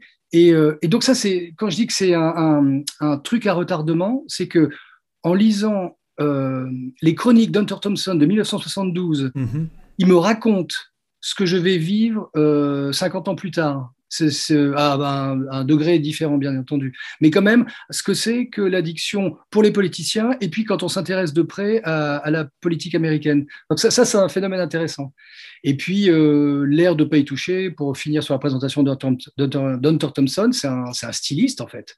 Ah C'était un type ultra exigeant euh, sur son écriture. Euh, un. D'ailleurs, voilà, si, si, tu veux parler d'Anthony Burgess, c'est ça. C'est-à-dire que ce qui a propulsé Hunter Thompson, pour finir le, le, panorama de présentation, c'est que hum, sa montée en puissance a coïncidé avec le lancement de la, du magazine Rolling Stone. Mm-hmm de Yann Wenner. Et donc là, il avait une place, est ce qu'à l'époque, on a appelé la génération jeune ou la génération rock, euh, même si lui parlait peu de musique, mais en tout cas, ça permettait un style un peu, euh, un peu libéré, enfin totalement libéré, et qui n'en était pas euh, moins pertinent pour autant. Voilà le, voilà le Hunter Thompson. Et pour terminer, moi j'ai traduit en fait, alors j'ai traduit deux textes de lui seulement, le, une partie de sa correspondance et puis euh, The Curse of Lono, qui s'appelle Le Marathon de Honolulu en français. D'accord. Ouais, Et alors justement là, c'est bah oui, c'est ces deux-là. Euh, le, premier euh, paru chez Robert Laffont, qui, est, qui a que, que tu aimes bien, puisque c'est ton éditeur en 2005, et l'autre euh, en 2012 chez Tristam, que, que, que, tu aimes, que tu aimes aussi. Alors, sur, sur, sur Thomson, je vais, je vais, quand même euh, lire ce que tu traduis, euh, la, phrase, enfin, la lettre qu'il écrit à, Anthony Burgess, dont, dont, il faut quand même rappeler que c'est l'auteur d'Orange Mécanique, qui propose ses services, c'est à Rolling Stone, hein, c'est ça, hein, et, euh, et, donc, tu as Hunter Thompson qui lui dit Dégagez votre cul de la piazza et collez-vous à la machine à écrire. Dès comme vous, on en trouve à la pelle par ici, Burgess, alors j'aime autant vous dire que je vais pas me faire baiser à poireauter 100 000 ans. En fait, le mec, il, lui écrit, mais de manière... Euh, euh, cher monsieur Burgess, malheureusement, nous n'avons pas de bureau du Charabia international, sinon c'est là que votre lettre aurait atterri. Qu'est-ce que c'est que cette entourloupe à moitié débile que vous essayez de nous faire là? Quand Rolling Stone demande un article de fond, non d'une pipe, on veut un putain d'article de fond, et n'essayez pas de faire le malin avec vos idioties dans c'est quand même absolument démentiel. Ça, rappelle un peu le, les lettres, euh, les lettres d'insultes des, des situationnistes. Enfin, je, veux dire, Mais moi, je me, je me, souviens dans ce, dans excuse-moi, vas-y, vas-y. Non, non, mais c'est amusant parce que cet exemple, ça, montre vraiment les. On a un, concentré là de, de, ce, que, ce que fait Hunter Thompson, c'est-à-dire que il est, il est déconnant, il est outré, mais il est totalement passionné et il est hyper exigeant. Et donc, voilà, le auréolé de son succès, Burgess arrive en disant Oui, je peux peut-être vous faire un papier d'ambiance, ou je ne sais plus comment il présente ça. Et il lui dit Non, non, là, c'est pas parce qu'on peut faire des longs articles sur 10 pages que tu vas me faire un papier d'ambiance. Euh, euh, mets-toi à ta chaise et bosse. Alors, euh, tu, dis avec euh, Hunter Thompson, il faut surveiller les doses, euh, parce que là, je reviens quand même à ton travail de traducteur. le vieux flingue a une question pour toi, je vais, je vais, je vais te la poser juste après. avec Hunter Thompson, il faut surveiller les dosages, conserver l'équilibre entre irrévérence survoltée et goût de la formule qui explose à la figure. L'écriture a pour Thompson valeur d'acte, elle vise à prolonger l'action passée ou à préparer une action future. Là. Là il faut, il faut rappeler, euh, pour, pour commenter ça, que lui-même a brigué des mandats euh, locaux, hein, politiquement. Il était euh, dans, dans, dans, le Colorado, il a, il, a fait un projet qui est super intéressant, qui est, vraiment dans l'esprit euh, du fanzine d'ailleurs. Ils avaient fait un, tract politique qui était en même temps un poster avec euh, toute l'argumentation, tout le programme en fait. Le programme étant, euh, et ça aussi, c'est amusant parce que sur le coup, ça me faisait juste rire et rétrospectivement, je trouve ça assez extra lucide. Leur programme, c'était en particulier, il faut situer l'action, c'était en 1970. leur programme, c'était de faire en sorte qu'il n'y ait pas de mauvaise drogue qui circule. Donc, c'était pas du tout le discours anti-drogue, c'était dire, en particulier avec l'acide, euh, qu'on ne fasse pas circuler des trucs chimiques merdiques, mais ce n'était pas euh, du, du, tout le discours des républicains, oh là là, la drogue c'est mal. Non, non, il dit, lui, il dit, la drogue c'est bien, par contre, il ne faut pas que ce soit des mauvaises drogues qui circulent. Mais, euh, mais d'une certaine manière, est-ce que, est que là, on n'est pas en train de, de, parler d'un malentendu? C'est-à-dire que Thomson, par ses écrits, et la, la moitié des écrivains qui sont là-dedans, appartenait à ce qu'on appelait à l'époque la contre-culture, c'est-à-dire quelque chose qui, qui, qui, qui, euh, était euh, qui s'élevait contre ce qui était euh, dominant, et en fait c'est devenu archi dominant. C'est-à-dire qu'aujourd'hui, mmh. bah, eh bah, Hunter Thompson, c'est Hollywood, quoi. Voilà. D'une certaine manière, Tarantino, dont on parlera, dont on a parlé tout à l'heure, voilà, c'est l'archétype de, de, cette culture B qui devient, et je dis ça avec mmh. beaucoup d'amour, qui devient finalement dominante, etc. Euh, est-ce que, est-ce que, qu'est-ce qu'on fait de ça, par exemple? Qu'est-ce qu'on fait de ça quand on a traduit tous ces livres, quand on les a lus? Est-ce que, est-ce qu'ils gardent leur, euh, leur force ou est-ce qu'on se dit, bah, finalement, il y avait, euh, il y avait quelque chose qui, qui les rendait finalement plus fréquentables qu'on a pu penser il y a 20 ou 30 ans? Oui, bah, déjà, sur les 120 livres dont je parle, là, il y, en a, il y en a quand même pas tant que ça qui sont vraiment en filiation directe de la contre-culture. Il y en a peut-être une quinzaine. Bon, donc tu vois, c'est n'est pas, pas la majeure partie du tout. Et puis après, ce qui fait la différence, c'est bah, la littérature. C'est-à-dire que c'est euh, Hunter mhm. Thompson, je ne lis pas euh, uniquement comme euh, pour quelqu'un qui ferait passer un message. C'est pas justement, c'est un écrivain. Et donc, c'est un style paradoxalement très travaillé. Il, il, gère une sorte d'urgence, mais c'est vraiment de la littérature, hein. y compris dans ses lettres. Hein. c'est, euh, euh, elle, mérite, le détour. Hein. quand il écrit à un gamin de 12 ans qui dit Oh là là, j'ai lu ton livre sur les Angels, euh, c'est génial, dis-moi comment je peux faire pour faire partie des Angels. Là, il prend la peine de lui écrire une longue lettre et il lui dit Mais non, il faut que tu te trouves ton truc à toi. va pas va pas rejoindre ces couillons et, ça il le, dit de manière vraiment précise, attentionnée et tout. Donc, c'est ce qui est intéressant aussi, peut-être, si on, pour la, sur la, figure de Hunter Thompson, c'est que euh, tu as, évoqué le fait que c'est lui qui avait créé un peu la marque Gonzo, euh, sûrement inspiré de, des gangs de Boston. Euh, il, a, ça fait partie de ces écrivains américains qui, euh, alors peut-être pas les premiers, mais en tout cas qui a, clairement compris euh, l'usage, la nécessité, ou en tout cas l'utilité d'avoir une image. Et donc, il avait carrément son papier en tête, il avait dessiné le logo, et, et, il essayait de faire entrer. Et en fait, il a, ce qu'il faut dire quand même, c'est que il a toute sa vie essayé d'écrire un livre qu'il n'a pas réussi à lire, à écrire, euh, sur, l'Amérique. Il voulait, il voulait écrire une sorte de, de, de de textes total sur l'histoire de l'Amérique. Et ça, euh, il a. Alors, dans sa correspondance, on voit toutes les, les pitchs qu'il fait, qu'il envoie aux différents éditeurs, aux différents rédacteurs en chef et tout. Finalement, ça n'a jamais vraiment vu le jour, ça. Alors, je ne sais pas si je me souviens bien, mais parce que c'était il y a 20 ans maintenant, mais il, me semble que dans, cette, dans ce recueil de, que tu traduis, il y a aussi des lettres qu'il envoie à son banquier. Oui. Ah, ah oui, il l'insulte. C'est ça, non? Je lui dis, arrête, arrête de me faire chier, etc. Mais, mais c'est extraordinaire. Bon. Alors, en plus, ce qu'il faut dire, c'est que c'est une, bon, ce qui est sorti en français, c'est une fraction, une petite fraction. C'est ce que tu racontes euh, bien. Je crois qu'il y en a, par rapport à ce qu'il a écrit, bon, il, était, il était franchement graphomane. Hein. Et euh, donc, il ne cessait d'écrire. Donc, il proposait les articles, euh, souvent même avant d'avoir un contrat, il les envoyait clé en main. Euh, et puis, il avait cette correspondance hallucinante. Et donc, moi, il a fallu que je choisisse parmi le choix qui avait déjà été fait pour l'édition anglaise. L'édition anglaise, enfin américaine, c'est deux gros volumes de 700 pages, et la version française, c'est quand même beaucoup moins. Donc, donc j'assume euh, totalement une part aussi de subjectivité dans le choix des lettres et en particulier, voilà lettre, les lettres d'insultes à Tom Wolfe, à Burgess, la lettre marrante au, dentiste, ou, euh, quand il est démarché par euh, les chasseurs. Euh, voilà, les, échanges, je les trouve truculents et je trouve qu'ils apportent quelque chose, pas seulement au mythe du bonhomme, mais aussi de, voir ce qu'il fait avec l'écriture. Et c'est toujours soigné, c'est toujours tendu, c'est jamais floppy, comme disaient les Anglais, hein, c'est toujours tenu. Euh, ah ici les gens ont des pseudos qu'ils choisissent, euh, nous dit j'ai son affiche quand il voulait être shérif à Aspen. Voilà. Euh, question, question, euh, question qui nous vient de Moissac. Question qui nous vient de Moissac dans le sud-ouest. Un dénommé Le Vieux Flingue. Dans la veine poisseuse, somme, David, somme Nicolas de nous raconter le passage à Paris d'Harry Cruz, qu'il passe hélas sous silence dans son remarquable et trop recommandé ouvrage, que je remonte à l'antenne. Voici, voici, voilà.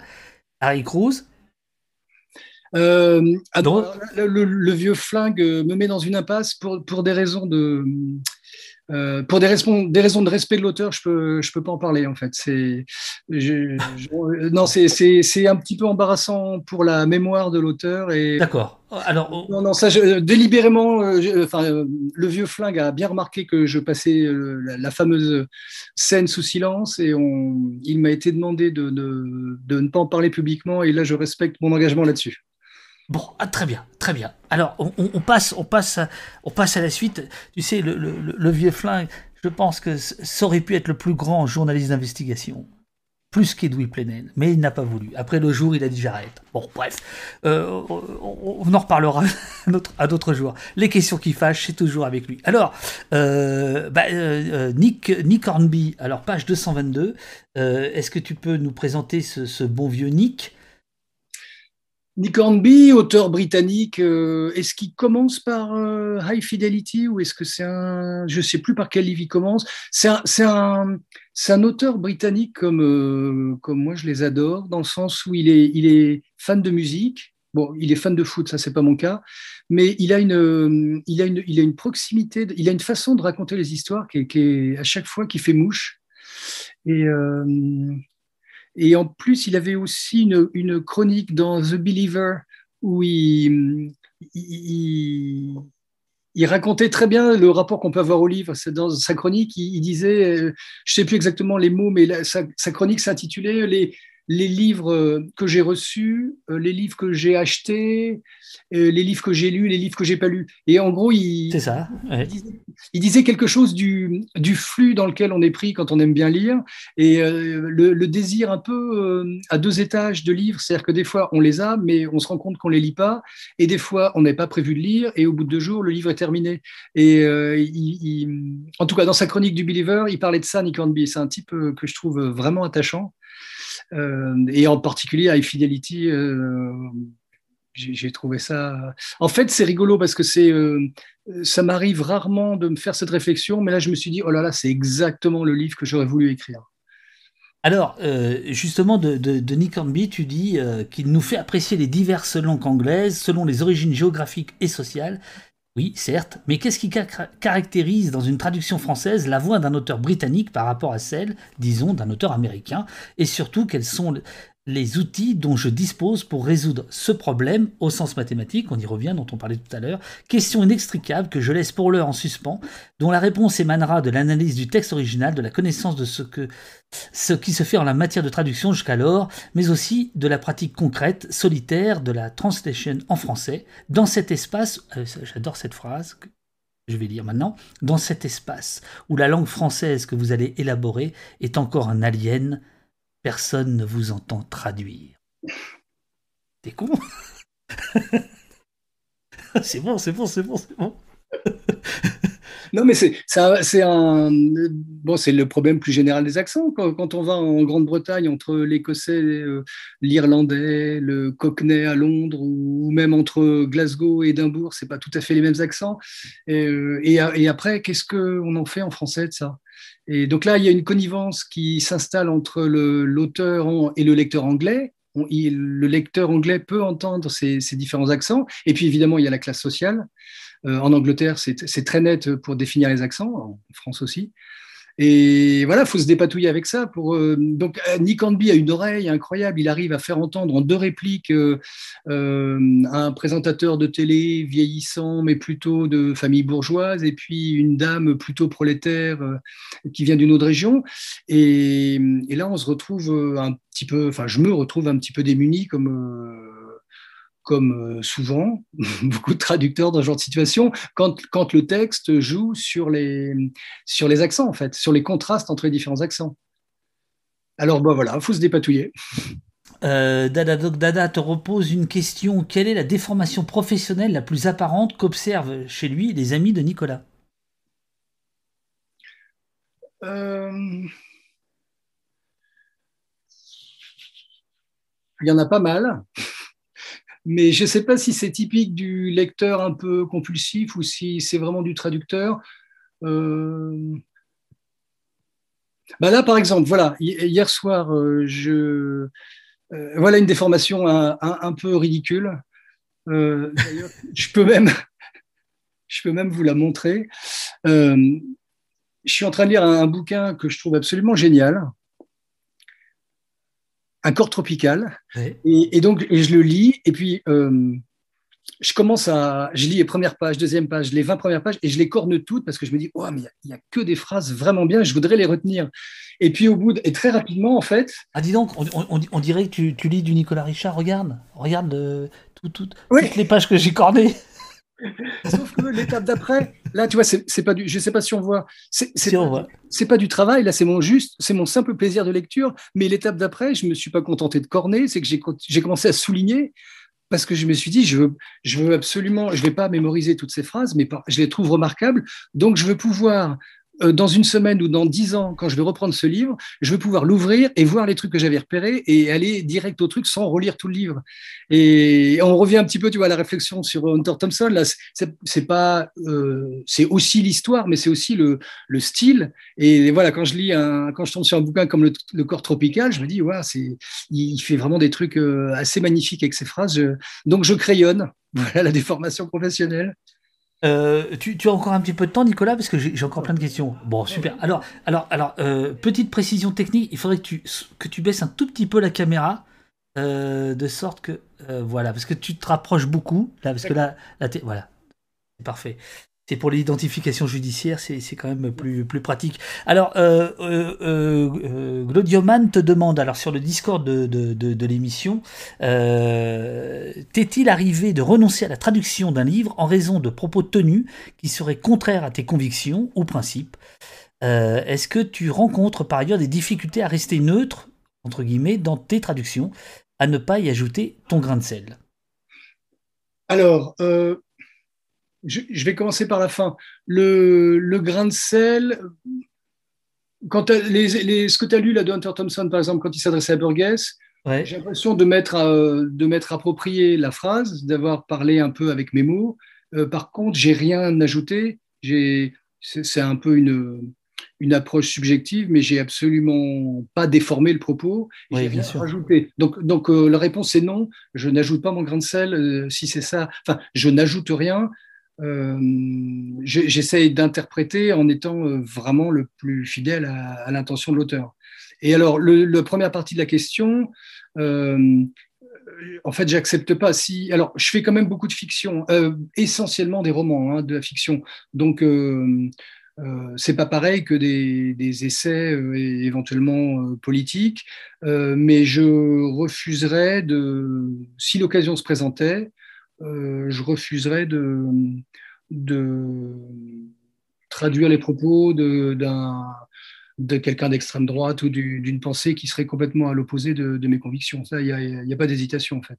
Et, de manière plus générale, euh, je refuse quand même assez régulièrement des bouquins, euh, plus pour des raisons stylistiques. euh, donc là-dessus, voilà, la question, moi, j'ai les idées assez claires là-dessus.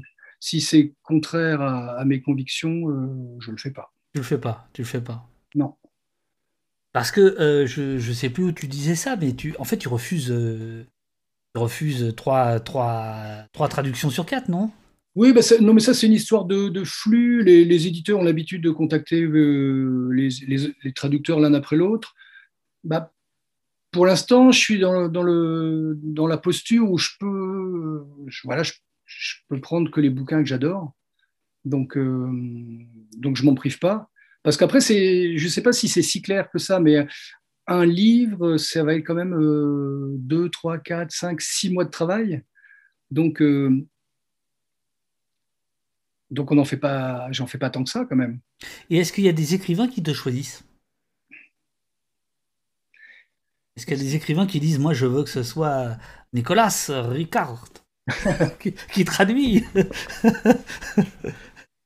Écoute, je crois pas que ça se soit fait en ces termes, euh, parce que quand même tu passes le, livre euh, anglais a tout un circuit quand même. Hein. Ça passe par euh, une maison d'édition de langue anglaise en ce qui me concerne, un agent, un agent qui trouve un éditeur en France, et ensuite c'est l'éditeur qui va chercher le traducteur. Donc, je ne crois pas qu'il y ait de court-circuit comme ça où un, un, auteur ait dit tiens, je, veux machin plus que truc.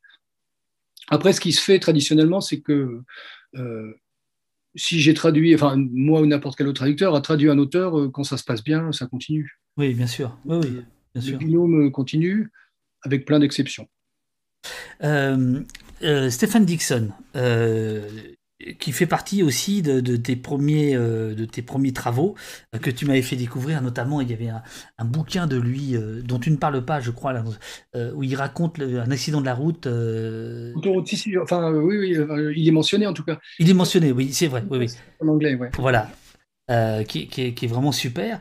Et alors, tu, de, de, son style, alors Dixon, je ne me rends pas compte, c'est quelqu'un de connu ou pas, Stéphane Dixon? Je, veux dire. C'est, euh, j'ai du mal à dire. Euh, il est mort il y a deux ans, je crois. Euh, il a été deux fois finaliste du National Book Award, donc c'était considéré comme un auteur prestigieux. je pense que ça n'a jamais été un auteur commercial. Voilà. Donc tu vois, il était dans les prix, il a enseigné une, partie, la, la, fin de sa vie, il a enseigné à l'université des cours d'écriture mais euh, ça n'a pas été un auteur commercial parce qu'il est assez atypique, euh, il, fait un peu des trous dans la fiction quand même, il, fait du Dixon. Moi j'adore, hein. je suis totalement fan de Steven Dixon, mais j'invite d'ailleurs euh, ceux qui ne connaissent pas à le découvrir, soit par ses nouvelles, soit par ses romans. c'est brillant, ça ressemble pas à grand chose en fait. Je sais pas qui ferait quelque chose qui ressemblerait à du Dixon. Bah, un peu les Sex Pistols. Parce que voilà, ce que tu écris. alors, J'écoute Stephen Dixon parce que tu le rencontres euh, à, New York, euh, m'expliquer qu'il écrit exclusivement à la machine à écrire. voilà, on parle d'un temps. Hein. Euh, Zuckerberg n'était pas né, quoi.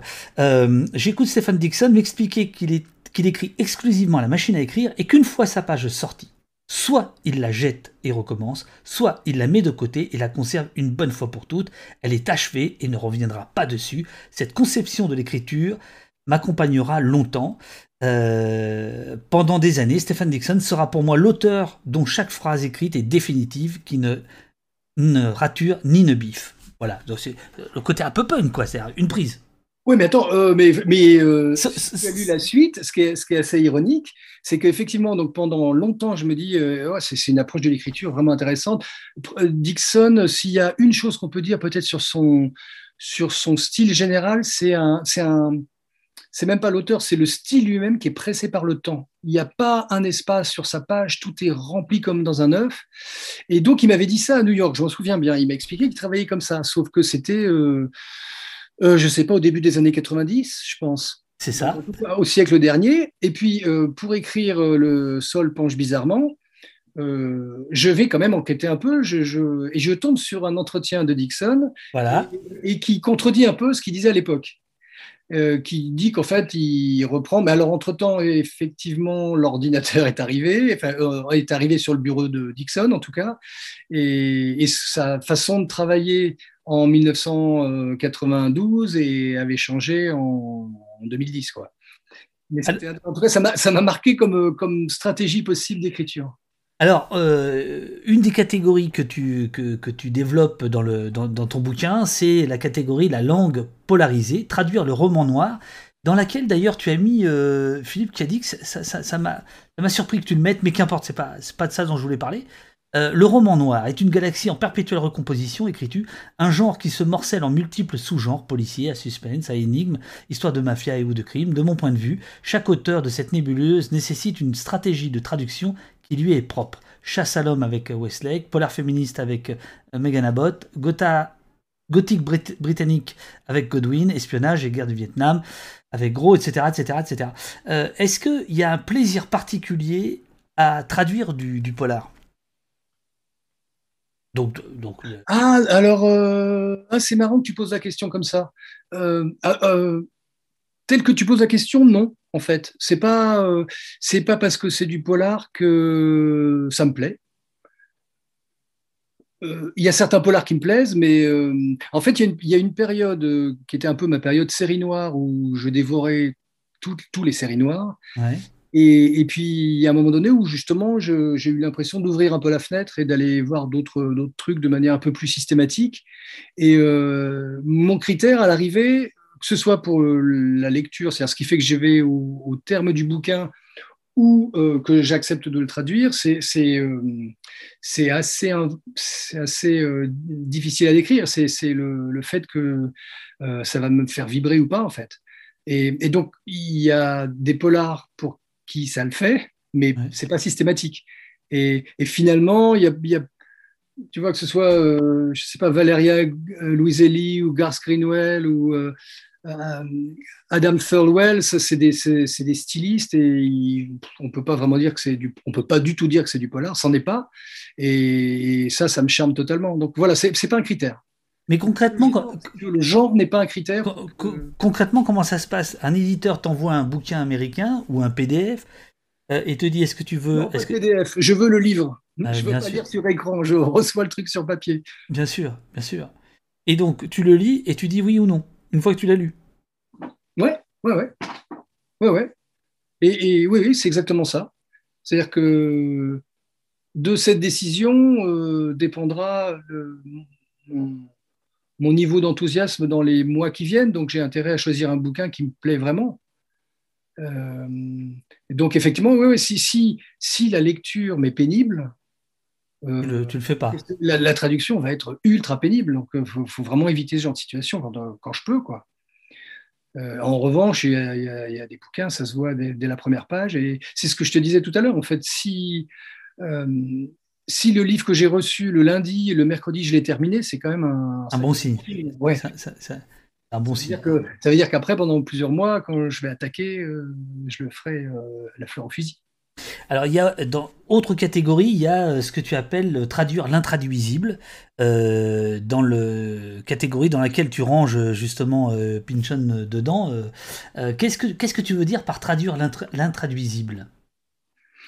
Bon, c'est un peu une tarte à la crème hein, dans le monde de la traduction. C'est un peu un, c'est comme le fait que Pynchon n'existe peut-être pas et personne ne l'a jamais rencontré. L'intraduisible, c'est une sorte de formule qui, qui, peut recouvrir mille choses différentes. Euh, mais en tout cas, moi, dans, ces, dans, dans ce petit sac-là, j'y mets euh, des traductions que j'ai trouvées particulièrement ardues. L'exemple extrême étant peut-être euh, Russell Oban, Enigma Marcher. Je ne sais pas si tu as lu cette, cette fiche, où c'est un, un livre qui est été écrit en, qui est publié en 1980, je crois, et euh, c'est en fait, c'est pas de l'anglais. c'est une un petit peu problématique. Le, donc l'auteur lui-même euh, reconnaît que c'est pas de l'anglais. Il appelle ça du du Ridley, Ridley Speak. Oui, c'est le nom du personnage, speak comme parler. Et euh, du coup, moi, j'ai appelé cette langue non pas du français, puisque ce n'en est pas, mais c'est du parlénigme. Et en un mot, c'est une histoire de euh, post-apocalyptique. La bombe a éclaté il y a très longtemps et, euh, et, la langue a été fissurisée, la langue elle-même a été atomisée. Et il se passe deux choses différentes entre les yeux et les oreilles. C'est-à-dire que ce que tu vois sur la page, c'est trois mots sur quatre ne sont pas de l'anglais, c'est des, des, tas de lettres qui ne forment rien. Et si tu les prononces à voix haute, il y a des, tu commences à entendre des choses. Donc ça fait travailler le cerveau de manière très bizarre.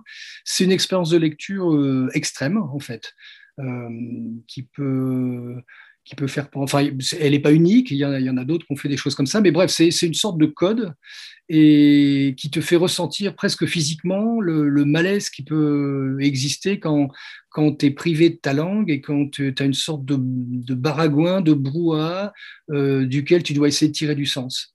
Et c'est magnifiquement fait, c'est très fin, et au bout de euh, au bout de quelques pages, si tu arrives à, percer la chose, euh, tu te retrouves dans un univers euh, dans lequel tu n'as jamais mis les pieds de ta vie. C'est une expérience qu'il faut tenter sans garantie que ça marche pour tout le monde. Alors, Sarah nous dit, comme Alain Damasio en français d'ailleurs, Glodioman nous dit, et le chapitre est dans. attends, et le chapitre dans la langue inventée par Alan Moore dans Jérusalem, Je plains le traducteur. Chapitre 26, ouais, ouais, de, Alan Moore, tout à fait. Ouais, ouais. et, à, et à propos de traducteur, donc euh, Jessie, j'avais complètement. Euh, Jessie qui est donc modératrice et qui est modératrice au poste et qui est professionnellement traductrice, euh, elle est comme toi, elle dit pitié, pas les PDF. Oui. voilà, pas, pas, les, pas, les, pas les PDF. Euh, alors, dans les, dans les, dans les, j'allais dire inclassable, non, c'est pas ça, dans les, dans les, intraduisible, tu mets euh, Spiegelman, Art Spiegelman. bah, là aussi, pardon, mais il faut, il faut rappeler rapidement qui il est. En deux mots, euh, en plus, c'est pas, pas tellement Art Spiegelman qui est, euh, intraduisible.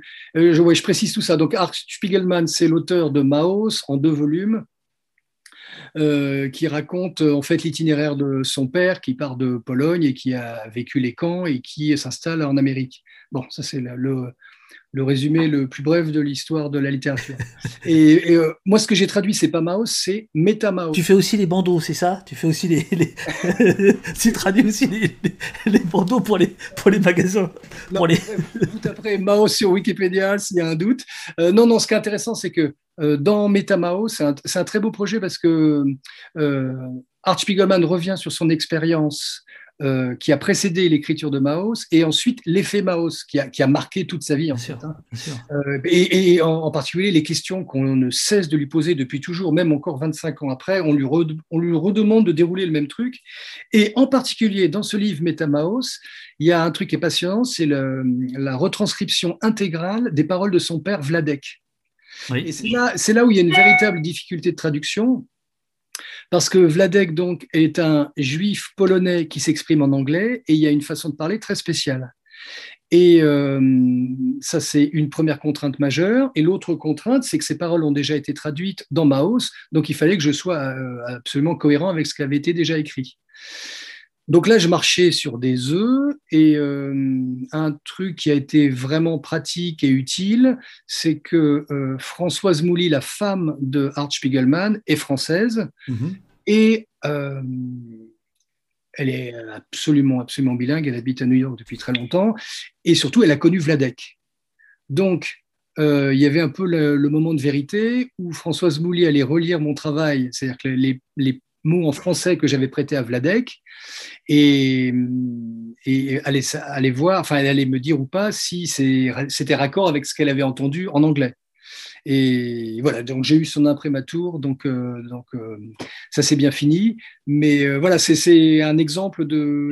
Là, c'est vraiment une question de. Excuse-moi de terminer. Juste, c'est une question de presque d'éthique. Tu vois, je voudrais pas plaquer, je, euh, par exemple, je voudrais pas plaquer une langue qui n'est pas qui n'est pas cohérente avec les éléments qu'avait euh, Florence Mouly par exemple. Et ce que ce que racontait Spiegelman justement quand il est passé à la, à la grande librairie, je sais plus s'il a dit à l'antenne ou pas, qui est assez troublant, c'est que qui est assez marrant rétrospectivement, c'est que euh, en Allemagne, la première édition de Maus a été traduite par le traducteur de Bukowski. Oui, il raconte ça. Oui, il raconte ça dans l'émission. donc je ne vais pas répéter, mais bref, il a été obligé de faire. Il a demandé à ce qu'on retire la traduction parce qu'en fait, euh, le, traducteur faisait parler Vladek, le père d'Art Spiegelman, comme un mec bourré, comme un, poivreau de Los Angeles. Donc là, euh, euh, Spiegelman a mis du temps à s'en rendre compte, mais bon, c'est un bon exemple de des barrières qu'on peut absolument pas franchir, ou parce que là, on trahit tout le monde. Donc là, voilà, c'est plus une question d'éthique, de, de conscience, de, de, faire au mieux pour pour pas trahir les voix, quoi. Euh, justement, dans, cette émission dont tu parles, la, grande librairie, on vous voit tous les deux. Euh, j'ai pas eu l'impression qu'il y avait une grande chaleur c'est pas grave, hein, mais c'est le sentiment que j'ai eu. Et euh, je, t'amène à ça parce que, euh, à un moment donné, euh, juste après, si tu veux bien, on va parler de, Lynch en, promo. Mais est-ce que, est que parfois, à l'inverse de ce que je te demandais tout à l'heure, il y a deux heures, maintenant je te retourne la question différemment, est-ce que parfois il vaudrait mieux ne pas rencontrer les auteurs? Voilà, j'ai eu l'impression que c'était un peu distant. Bon, bah, le mec était en promo, et puis voilà, ah, c'était une télé parmi d'autres, bon, voilà. Euh bah, en tout cas, pour, euh, non, on, s'est très bien entendu. C'était pas la première fois qu'on se voyait en plus. Après, je ne sais pas si un plateau comme ça, c'était le moment pour les effusions. Euh, je ne sais pas s'il est très effusif non plus. Euh, moi, j'ai énormément de respect pour ce type. Maos, ça m'a énormément marqué. et puis, je trouve qu'il continue longtemps après la sortie de Maos à être très exigeant dans ses projets et tout. Et en fait, moi, je je ne sais pas si la, grande librairie, c'était le lieu pour euh, se raconter des blagues et se taper sur les cuisses avec Art Spiegelman. En, tout cas, page 345, tu, lui rends euh, euh, hommage. Et, justement, je trouve que c'est là où on voit la difficulté d'être soi-même en, promo, puisque tu racontes une, anecdote alors que, tu rapportes, parce que je ne crois pas que tu, sois, tu en sois témoin, la Foire internationale de Francfort 1987, pour la sortie du premier volume de Maus.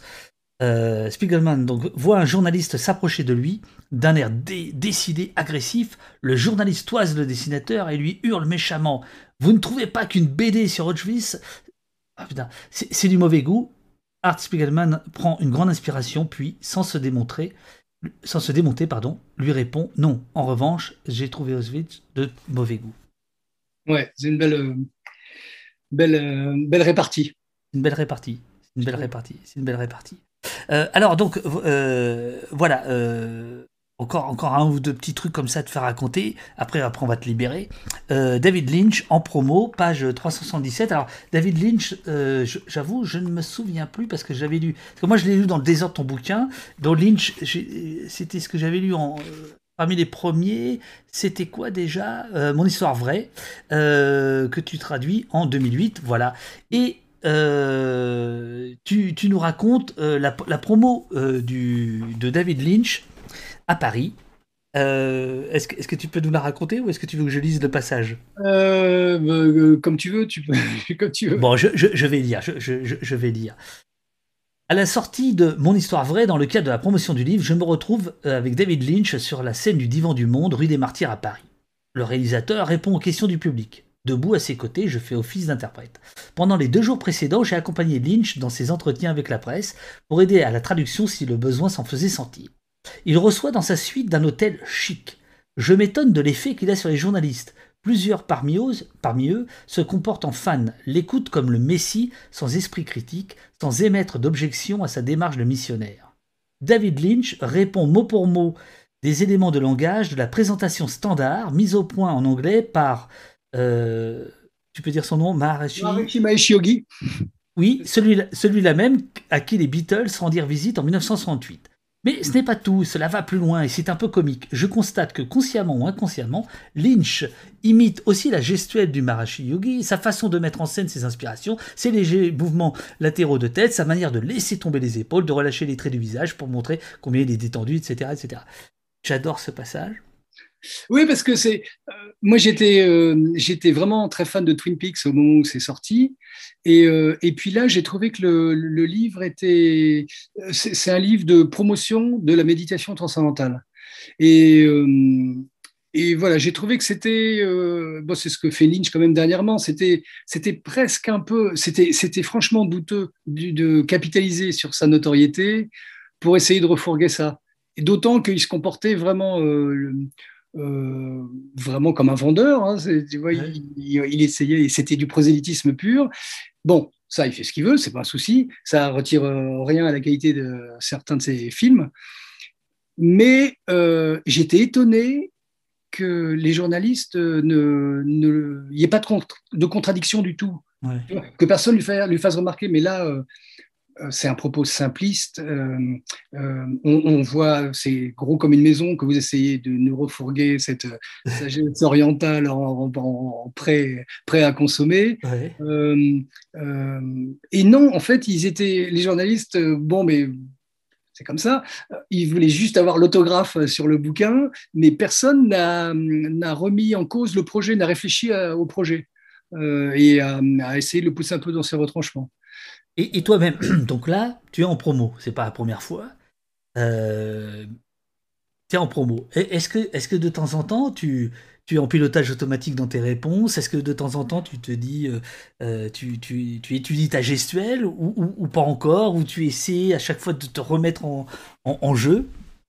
Ben, en, fait, je me suis rendu compte de ça.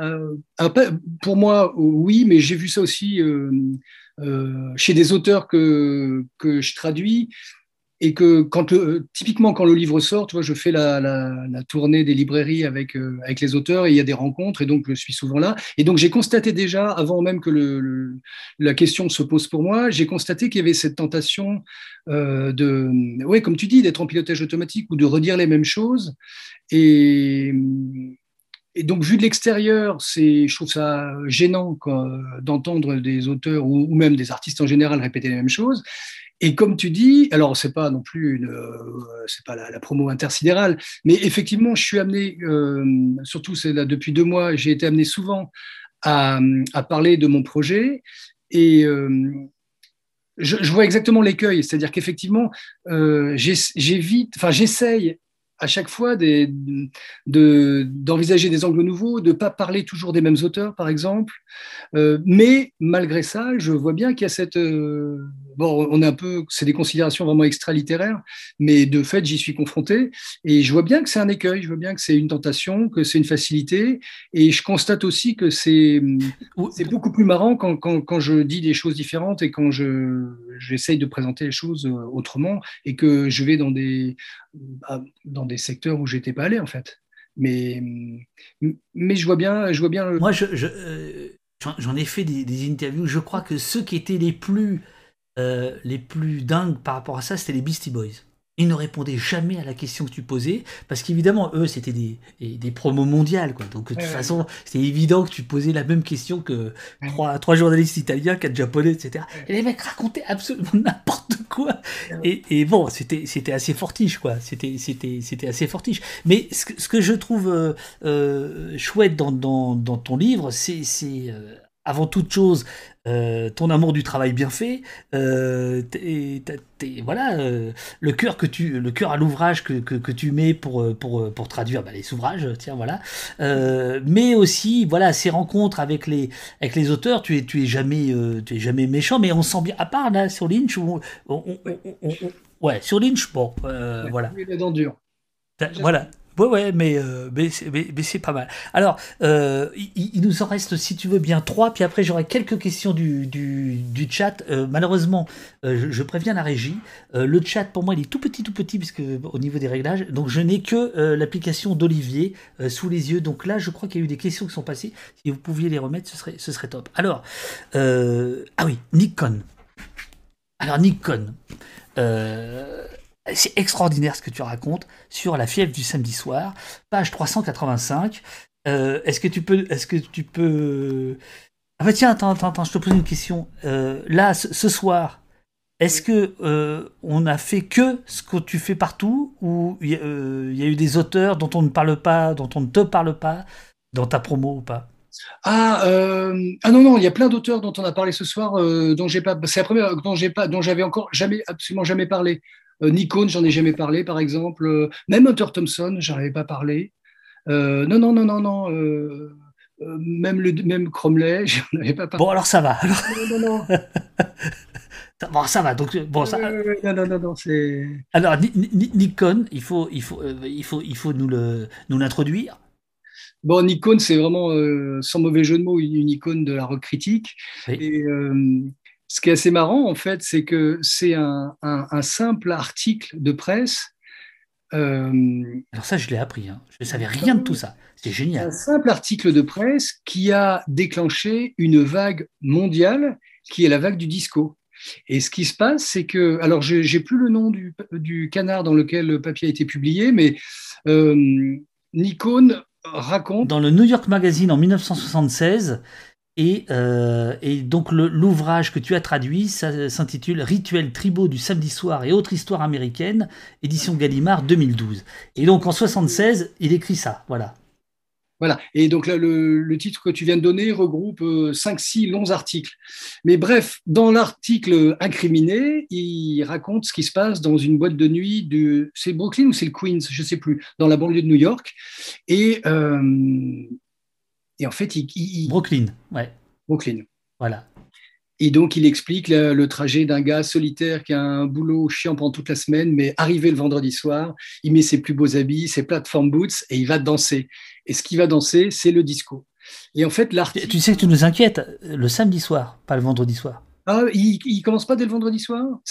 Oh, bien Bien après. Bien, c'est pour voir si tu es en promo ou si tu et bref, l'article a un effet complètement retentissant et euh, ça donne, je, fais une version courte, mais ça donne le film La fièvre du samedi soir.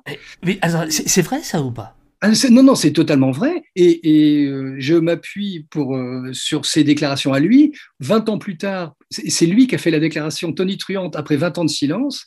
Attends, je, je vais la lire. Dans un entretien. Ah, donc, comment tu dis Cône Cône Cône Cône, ouais, c'est euh, dans un entretien, Cohn déclare C'est de notoriété publique désormais que j'ai inventé cette histoire de A à Z, que je l'ai publiée comme un récit véridique. Alors là, monsieur Nicolas Richard, il y a un vrai problème. Ah Le discours a quand même pourri ma vie. Et donc, si je, si, je comprends bien, c'est un, c'est un mec assez génial qui a inventé ce truc-là, de la fièvre du samedi soir, John Travolta, les Bee Gees, tout ça parce qu'il y a un mec c'est quand même c'est extraordinaire. Non, ce qu'on peut dire quand même, c'est que le, les, les, Beastie Boys que t'aimes bien ont bah été marqués par la disco. Non, mais c'est rigolo parce que des articles bidonnés, il y en a depuis que le journalisme existe, il y en a, mais que ça déclenche un phénomène industriel, euh, cinématographique. Tu parles du Figaro? Comment? Tu parlais du, du, Figaro? De Libé? Qui, qui publie des papiers? Oh non, j'étais au 19e, 18e siècle, au premier. Oh, pardon, excusez-moi, excusez-moi. excusez-moi. Euh, et, donc, voilà, il a, il a déclenché, euh, il, a, il, a, déclenché une sorte de tsunami euh, à partir d'un simple bidonnage, et, euh, il a reconnu que, que c'était du bidonnage. C'est quand même, c'est quand même, c'est, quand même. ah oui, il y a quelqu'un qui dit ah ah l'effet papillon avec des paillettes. Ouais, c'est c'est euh, ah écrit tout petit, les amis. Euh, c'est ah bah d'accord, ah bah d'accord. Euh, voilà. Alors, euh, il, en reste deux au Panthéon. Enfin, au Panthéon, au Panthéon de. Enfin, si, il y en a un au Panthéon. Ouais. Dylan. Tu vas traduire le le texte qu'il va rendre quand il va recevoir le, le, le, prix Nobel de littérature, c'est bien ça. Euh, quand on te dit euh, bon bah là euh, là mon bonhomme euh, de combo tu passes à Dylan non mais je veux dire quand on te dit Dylan tu t'as pas peur? Ah mais non, mais j'adore parce qu'en plus c'est complètement sulfureux cette affaire. Si tu te souviens, hein, le, Bien sûr. déjà c'est complètement scandaleux euh, que pour beaucoup que le prix Nobel de littérature euh, soit alloué à un chanteur. Donc là, voilà, euh, alors que le prix est remis à des chimistes, à des scientifiques de tout poil et tout, finalement tout le reste est occulté par l'affaire Bob Dylan. Donc c'est déjà assez marrant en soi. Et, euh, et puis lui, il a cette attitude qui il, il, envenime les choses. Il vraiment, il met de lui sur le feu. Hein. il, met des semaines à répondre. Il, il a quand même le un des honneurs euh, les, plus hauts qui soient. Il met des semaines à répondre. Euh, à, la, euh, à quelques heures avant euh, la date limite qui fait qu'il n'aurait pas touché la somme. Euh, oui, c'est ça. c'est ça, c'est ça, c'est ça. C'est quand même un peu difficile de le défendre en toute bonne foi.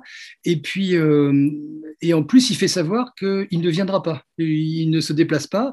Alors, les, petits malins sont allés vérifier. En plus, il n'avait pas de tournée à l'époque. Il n'avait pas spécialement, apparemment, de, de, problème de santé ni rien. Ça, ça l'emmerdait.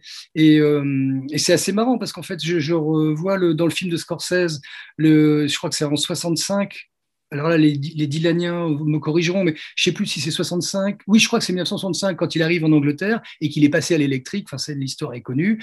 Les, fans de la première heure, les, les, fans de folk disent c'est un traître, etc. Donc déjà, euh, j'ai en tête le visage de Dylan sur scène à ce moment-là. C'est ce que tu racontes d'ailleurs. Hein. Tu, tu, tu, tu, le dis dans le, dans le livre. Je ne sais plus ce que j'ai dit, ce que j'ai pu dire, mais bon.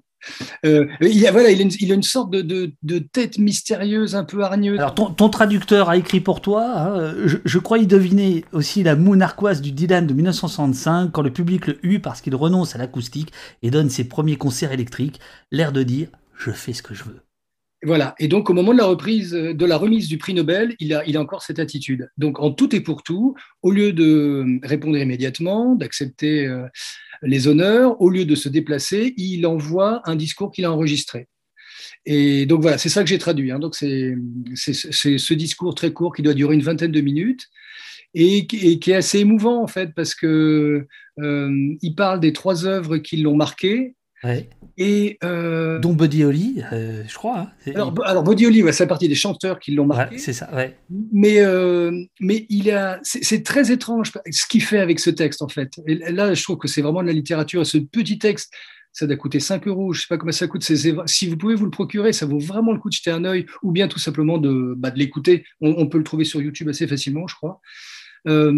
Parce que il, parle de ces trois œuvres non pas comme un adulte qui aurait eu du recul sur, euh, sur euh, trois bouquins qui l'ont marqué, mais comme un, gamin de CM2 ou de je sais pas de sixième qui aurait dû, euh, qui aurait été obligé de lire ça et, qui faisait une rédaction un peu bon, un, peu je m'en foutiste.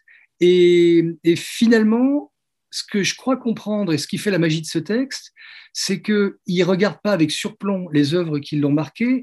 Il y a une sorte de, channeling, comme disent les Anglais. Il, se, propulse mentalement dans son état d'esprit, dans le, Zimmerman qui avait 12 ans. Et, ça, je trouve que c'est une expérience d'écriture et de lecture qui est vraiment intéressante. Et, mais, mais, mais sur, sur, la peur de, de, l'écrivain au moment du, du penalty de la traduction, euh, euh, de quelqu'un comme Dylan, non? Pas, pas, moins qu'un autre, je veux dire. Mais en fait, tu sais, c'est, euh, ce qu'il faut préciser quand même, euh, même si c'est peut-être évident pour beaucoup de gens, c'est que c'est, c'est, pas du direct. Tu vois, c'est un texte que lui a quand même travaillé avant de le dire, et moi je vais prendre le temps de le travailler. Donc, je vais surtout si c'est Bob Dylan, mais en fait c'est le cas pour tous les bouquins, je vais prendre le temps de le relire, je vais prendre le temps d'identifier les, les, questions qui se posent, les problèmes que j'arrive pas à résoudre. Euh, et puis, une fois que je l'aurai remis, ça va être relu, on va rediscuter avec une correctrice. Donc, euh, on n'est pas dans un temps immédiat. Et en fait, je me suis rendu compte, j'ai mis un peu de temps, mais je me suis rendu compte que c'est ce temps-là qui me convenait bien. Euh, peut-être plus que le temps du Zoom. Tu vois, c'est le temps de l'écriture, euh, de la euh, relecture. alors là, je peux te dire que si tu lisais le chat, là, les gens disent que c'est génial, que t'es top, tatati tatatater, qu'il y en a même qui vont revoir le replay. Enfin bon. D'accord. Non, non, tout va, tout, tout va bien. Mésange Pictavienne, à propos de, du texte de Dylan, elle dit J'ai bien aimé ce texte et sans, savoir les dessous, j'ai estimé qu'il rendait la monnaie de sa pièce aux vieilles badernes qui ont contesté le prix. Oui, oui. Mais oui, oui, c'est ça. Euh, euh, il a l'art, c'est une qualité, enfin c'est un truc très spécial. Il a l'art de mettre les gens en rogne depuis, depuis plus d'un demi-siècle. Et là, il a, il a eu l'occasion en or de réitérer quand il est passé à l'électrique, et eh ben c'est ça qu'il voulait faire. Quand il a voulu, il a eu toute sa phase de reprise de standards et de morceaux de blues, c'est ça qu'il fait. Et eh ben c'est ça aussi euh, l'artiste qui, maîtrise son, embarcation. Euh, et, son texte, et, parce qu'en fait, c'est un, type qui a jamais cessé d'écrire des chansons et de, et de les jouer sur scène. Donc, c'est ce truc-là, en fait, qui canalise. Et, c'est ça qui était passionnant à traduire, en fait. Alors, euh, une blague d'Olivier. Hein, euh, c'est pas vous, j'espère, qui avez commis l'horreur de traduire Frappe, frappe, frappe la porte du paradis pour Eddie Mitchell. je, je, connais pas cette chanson on, voit bien que ça fait allusion. Bon, bref. Euh, plutôt euh, knock, knock, knock. c'est ça.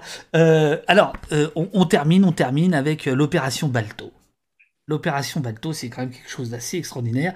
D'ailleurs, je, je, je, fais, je fais durer le plaisir depuis le début parce que je fais comme toi, c'est-à-dire que c'est à la fin. Hein, c'est quand même le dernier que tu traduis. Balto, c'est un nom de code, un nom de travail. Il faut que tu nous en dises un petit peu plus maintenant. Oui, alors euh, par quoi commencer? Euh, Il faut dire qu'aussi par rapport à ce que je fais, c'est un, un, peu, euh, un peu hors norme. On peut commencer par dire ça. C'est un livre que nous avons traduit à trois avec mes collègues Pierre de Martier et Charles Courset. Et c'est un livre qui était entouré de mesures de sécurité qui m'ont paru délirantes, mais parce que j'ai pas l'habitude qui paraîtront peut-être pas délirantes aux très grands chefs d'entreprise ou aux très grandes stars, mais c'est une traduction qui a été euh, nimbée de mystère. Euh, et c'est la seule fiche de tout le livre où je précise en note de bas de page que euh, sciemment, je ne vais pas dire, non seulement je ne vais pas dire toute la vérité, mais je vais parfois mentir sur certains trucs parce que j'ai signé un contrat, de, une clause de confidentialité qui m'interdit de trop parler de ce livre. Oh putain, je l'avais pas lu, merde. Pour des raisons de confidentialité, peut-être ne s'agit-il pas du véritable nom de code. Balto, en fait, c'est pas le vrai nom, d'accord? En outre, pour ces mêmes raisons de confidentialité, il est possible que certains passages de cette notice soient délibérément erronés. Enfin, voilà. Alors, ce qui se passe, c'est que pour les livres, ça je l'ai appris parce que ça m'était arrivé un petit peu une fois, mais à, moindre échelle avec euh, la bio de, de, Bruce Springsteen, mais là c'était vraiment euh, assez extrême. Euh, pour des raisons de confidentialité, on n'a pas eu le droit, on, est trois traducteurs, pour traduire un livre à gros potentiel commercial. De fait, l'histoire va prouver que effectivement, c'est un livre qui s'est vendu en très très grande quantité. J'ai jamais traduit un livre qui s'est autant vendu. Euh, et on n'a pas le droit de prononcer le nom de l'auteur, mais on n'a pas le droit de l'écrire sur les réseaux sociaux. On n'a pas le droit de l'écrire par mail, même dans les mails perso. Mais euh, on n'a pas le droit d'en parler au téléphone, je n'ai pas le droit de prononcer le nom de l'auteur et je n'ai même pas le droit d'en parler à mes proches. J'ai signé un contrat euh, stipulant ces petites choses-là. Donc euh, l'auteur dont il est question, c'est... Attends, euh, on ne va pas le dire, je vais, le montrer. Puisqu'on n'a pas le droit de le dire, je vais montrer puisque tu l'as écrit.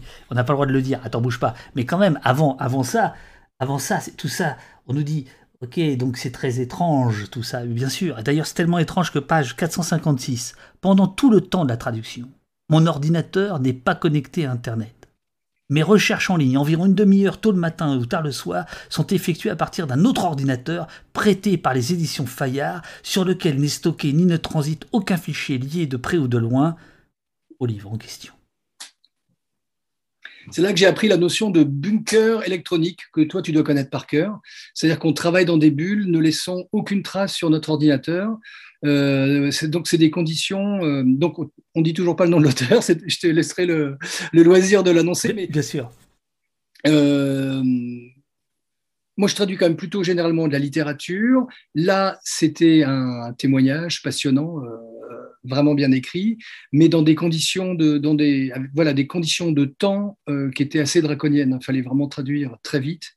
Et euh, c'était une expérience euh, passionnante, mais je ne ferai pas ça toute l'année. C'est assez usant de, de, de, travailler tant que ça en, pratiquement sans filer. Quoi. Alors, maintenant, on va faire le silence. Une seule seconde, s'il vous plaît.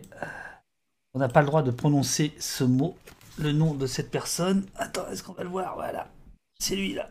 Ok, c'est lui. Donc, un indice. Président noir des États-Unis. Voilà. Ah, on ne peut pas dire. Voilà, on ne peut pas dire son nom. David. Oui, pardon. On peut maintenant. Ah moi, tu sais, tu sais, euh, tu, parles de bunker électronique. Nous avons fait un atelier d'autodéfense numérique avec les la quadrature du net. Ah non, non, ici, ici, ici, on respecte les règles. Voilà. Donc, euh, donc voilà. attends, cela dit, c'est complètement euh, sidérant. Non, non c'est complètement sidérant. C'est donc là, on peut vraiment prononcer le mot de Barack Obama. Non, non mais c'était pendant le. Stop pendant les, mois, les mois qu'a duré la traduction, voilà, on était sous ces contraintes-là, trois, trois traducteurs à travailler euh, pratiquement simultané. Et, euh, et voilà, c'est des, des, conditions un peu particulières, la crainte étant, euh, comme tu t'en doutes, de, des fuites. C'est ça. c'est des sorties, quand c'est des sorties commerciales, enfin, j'imagine, quand c'est des sorties commerciales comme ça, très synchronisées, l'idée étant que euh, le plus possible de, de versions euh, traduites sortent en même temps que la version originale. C'est ça, c'est pour ça qu'il faut aller très vite. Euh, et ça n'empêche pas que ce soit très bien. Donc il y a un peu plus de monde qui travaille sur le projet. voilà, c'est un peu exceptionnel, c'est totalement exceptionnel. Voilà, et, en plus. Excuse-moi, j'ai perdu le fil. Et comme ils veulent une, une sortie commerciale synchronisée, euh, la grande crainte, c'est qu'une partie ou le tout du texte euh, filtre, euh, leak avant, le, avant la sortie officielle. Voilà, c'est ça. C'est ça, ça qu'on a réussi à éviter. Donc euh, voilà, et puis bon, je, laisse les, uns et les autres découvrir euh, euh, tout ça. si tu as encore deux, petites secondes, je, prends deux, trois questions du, chat. On, on, me fait remarquer que nous avons surtout parlé de garçons et assez peu d'auteurs femmes. Alors il y a Patty Smith qui est dans le, le, livre.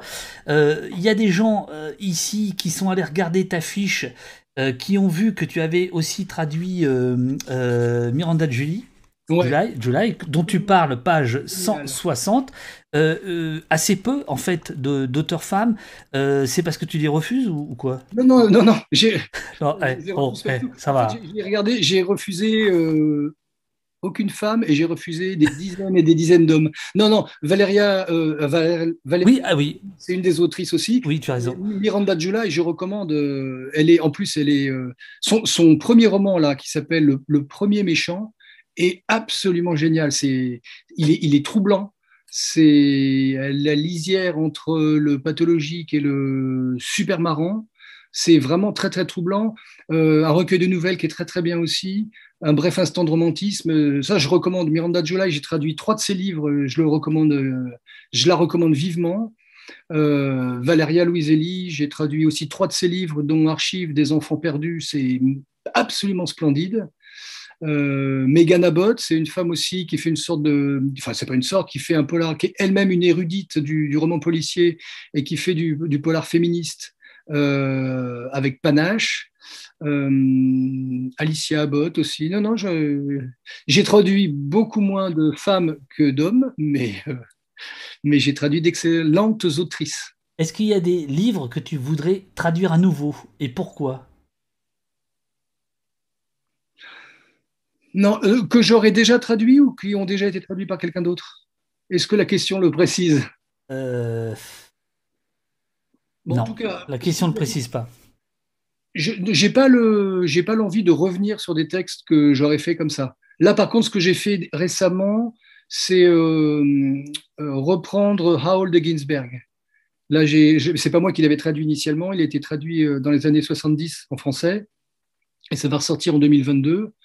Euh, là, euh, c'était pas mal de le retraduire et j'ai trouvé ça euh, fabuleux de bosser là-dessus. Mais en tout cas, si c'est l'esprit de la question qui vient d'être posée, j'éprouve pas le besoin de revenir, une sorte d'éventuel besoin pathologique de revenir sur un truc que j'aurais fait.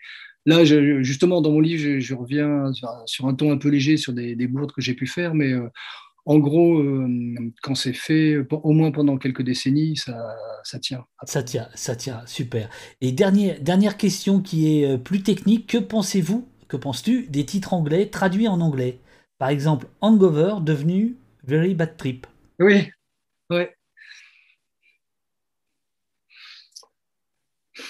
J'en pense pas spécialement du mal. Euh, il y a aussi un exemple récent, là, le Jewish Cock, c'est le titre français, et le titre anglais est différent.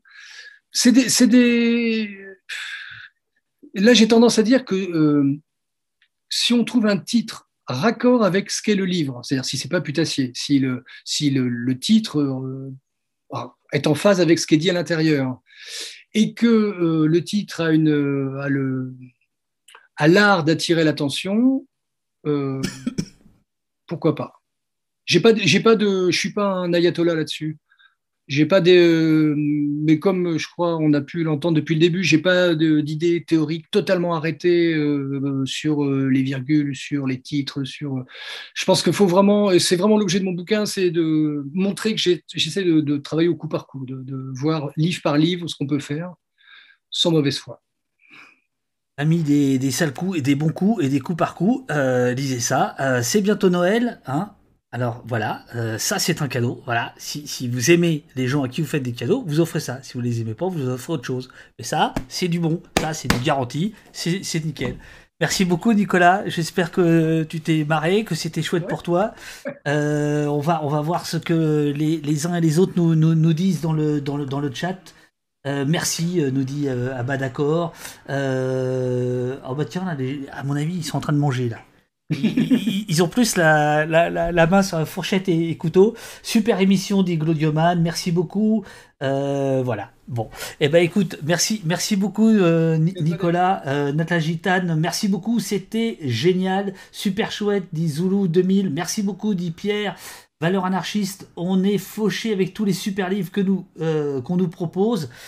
je rappelle hein, que tout livre volé est dû à l'auteur. Il y a aussi des bibliothèques. Hein. Il y a aussi, des, il y a aussi des bibliothèques. Oui, mais pas tout de suite. Euh, ton bouquin, il n'est pas tout de suite en bibliothèque. Non, non, oui, mon bouquin, c'est une chose, mais euh, tous les bouquins dont je parle, mon idée, c'est quand même de faire lire d'autres bouquins, et la plupart des bouquins dont je parle euh, sont en bibli. Je, c'est passé trop vite. Merci Nicolas Richard, nous dit Eurial. Vio Black, je suis traductrice aussi, donc grosse admiration pour Nicolas Richard, merci. Merci, dit euh, John Faux. Merci beaucoup, dit euh, Jessie. Valérie dit super interview. Merci beaucoup. Oui, les bibliothèques, dit Zulu 2000. Enfin bon, bref, voilà. Euh, merci à tous ceux qui nous ont écoutés. Eh ben, C'était super. Merci beaucoup, Nicolas. Encore bravo. Je redis le titre. Par instant, le sol penche bizarrement. Carnet d'un traducteur, Nicolas Richard, aux éditions Robert Laffont, dans toutes les... chez tous les disquaires. Voilà, c'est ça. Salut Merci, merci beaucoup, merci beaucoup Nicolas. Merci beaucoup. Moi je vais rester un petit peu avec les, avec les amis. Hop hop hop. Euh, opération, euh, opération Balto maintenant. Ah. Euh, je, je, te coupe, je te coupe. Il arrive même. Eh, regardez, et, eh, eh, ça c'est quelqu'un qui, c'est quelqu'un qui, qui a jamais fait de zoom. Il sait pas couper de zoom. Attends, attends, attends, je te remets. Regardez, regardez, regardez, regardez. C'est donc, c'est donc un être humain qui cherche à couper zoom. Non, mais non, je cherche pas à couper le zoom, je continue à te regarder. non, allez, je coupe. Merci beaucoup, merci beaucoup. Ciao, ciao, merci. Merci Nicolas, c'était super, merci beaucoup. Et, respect, te dit euh, Yannick, pour euh, Cruz. Pas de problème, pas de problème. À, à bientôt, ciao, ciao.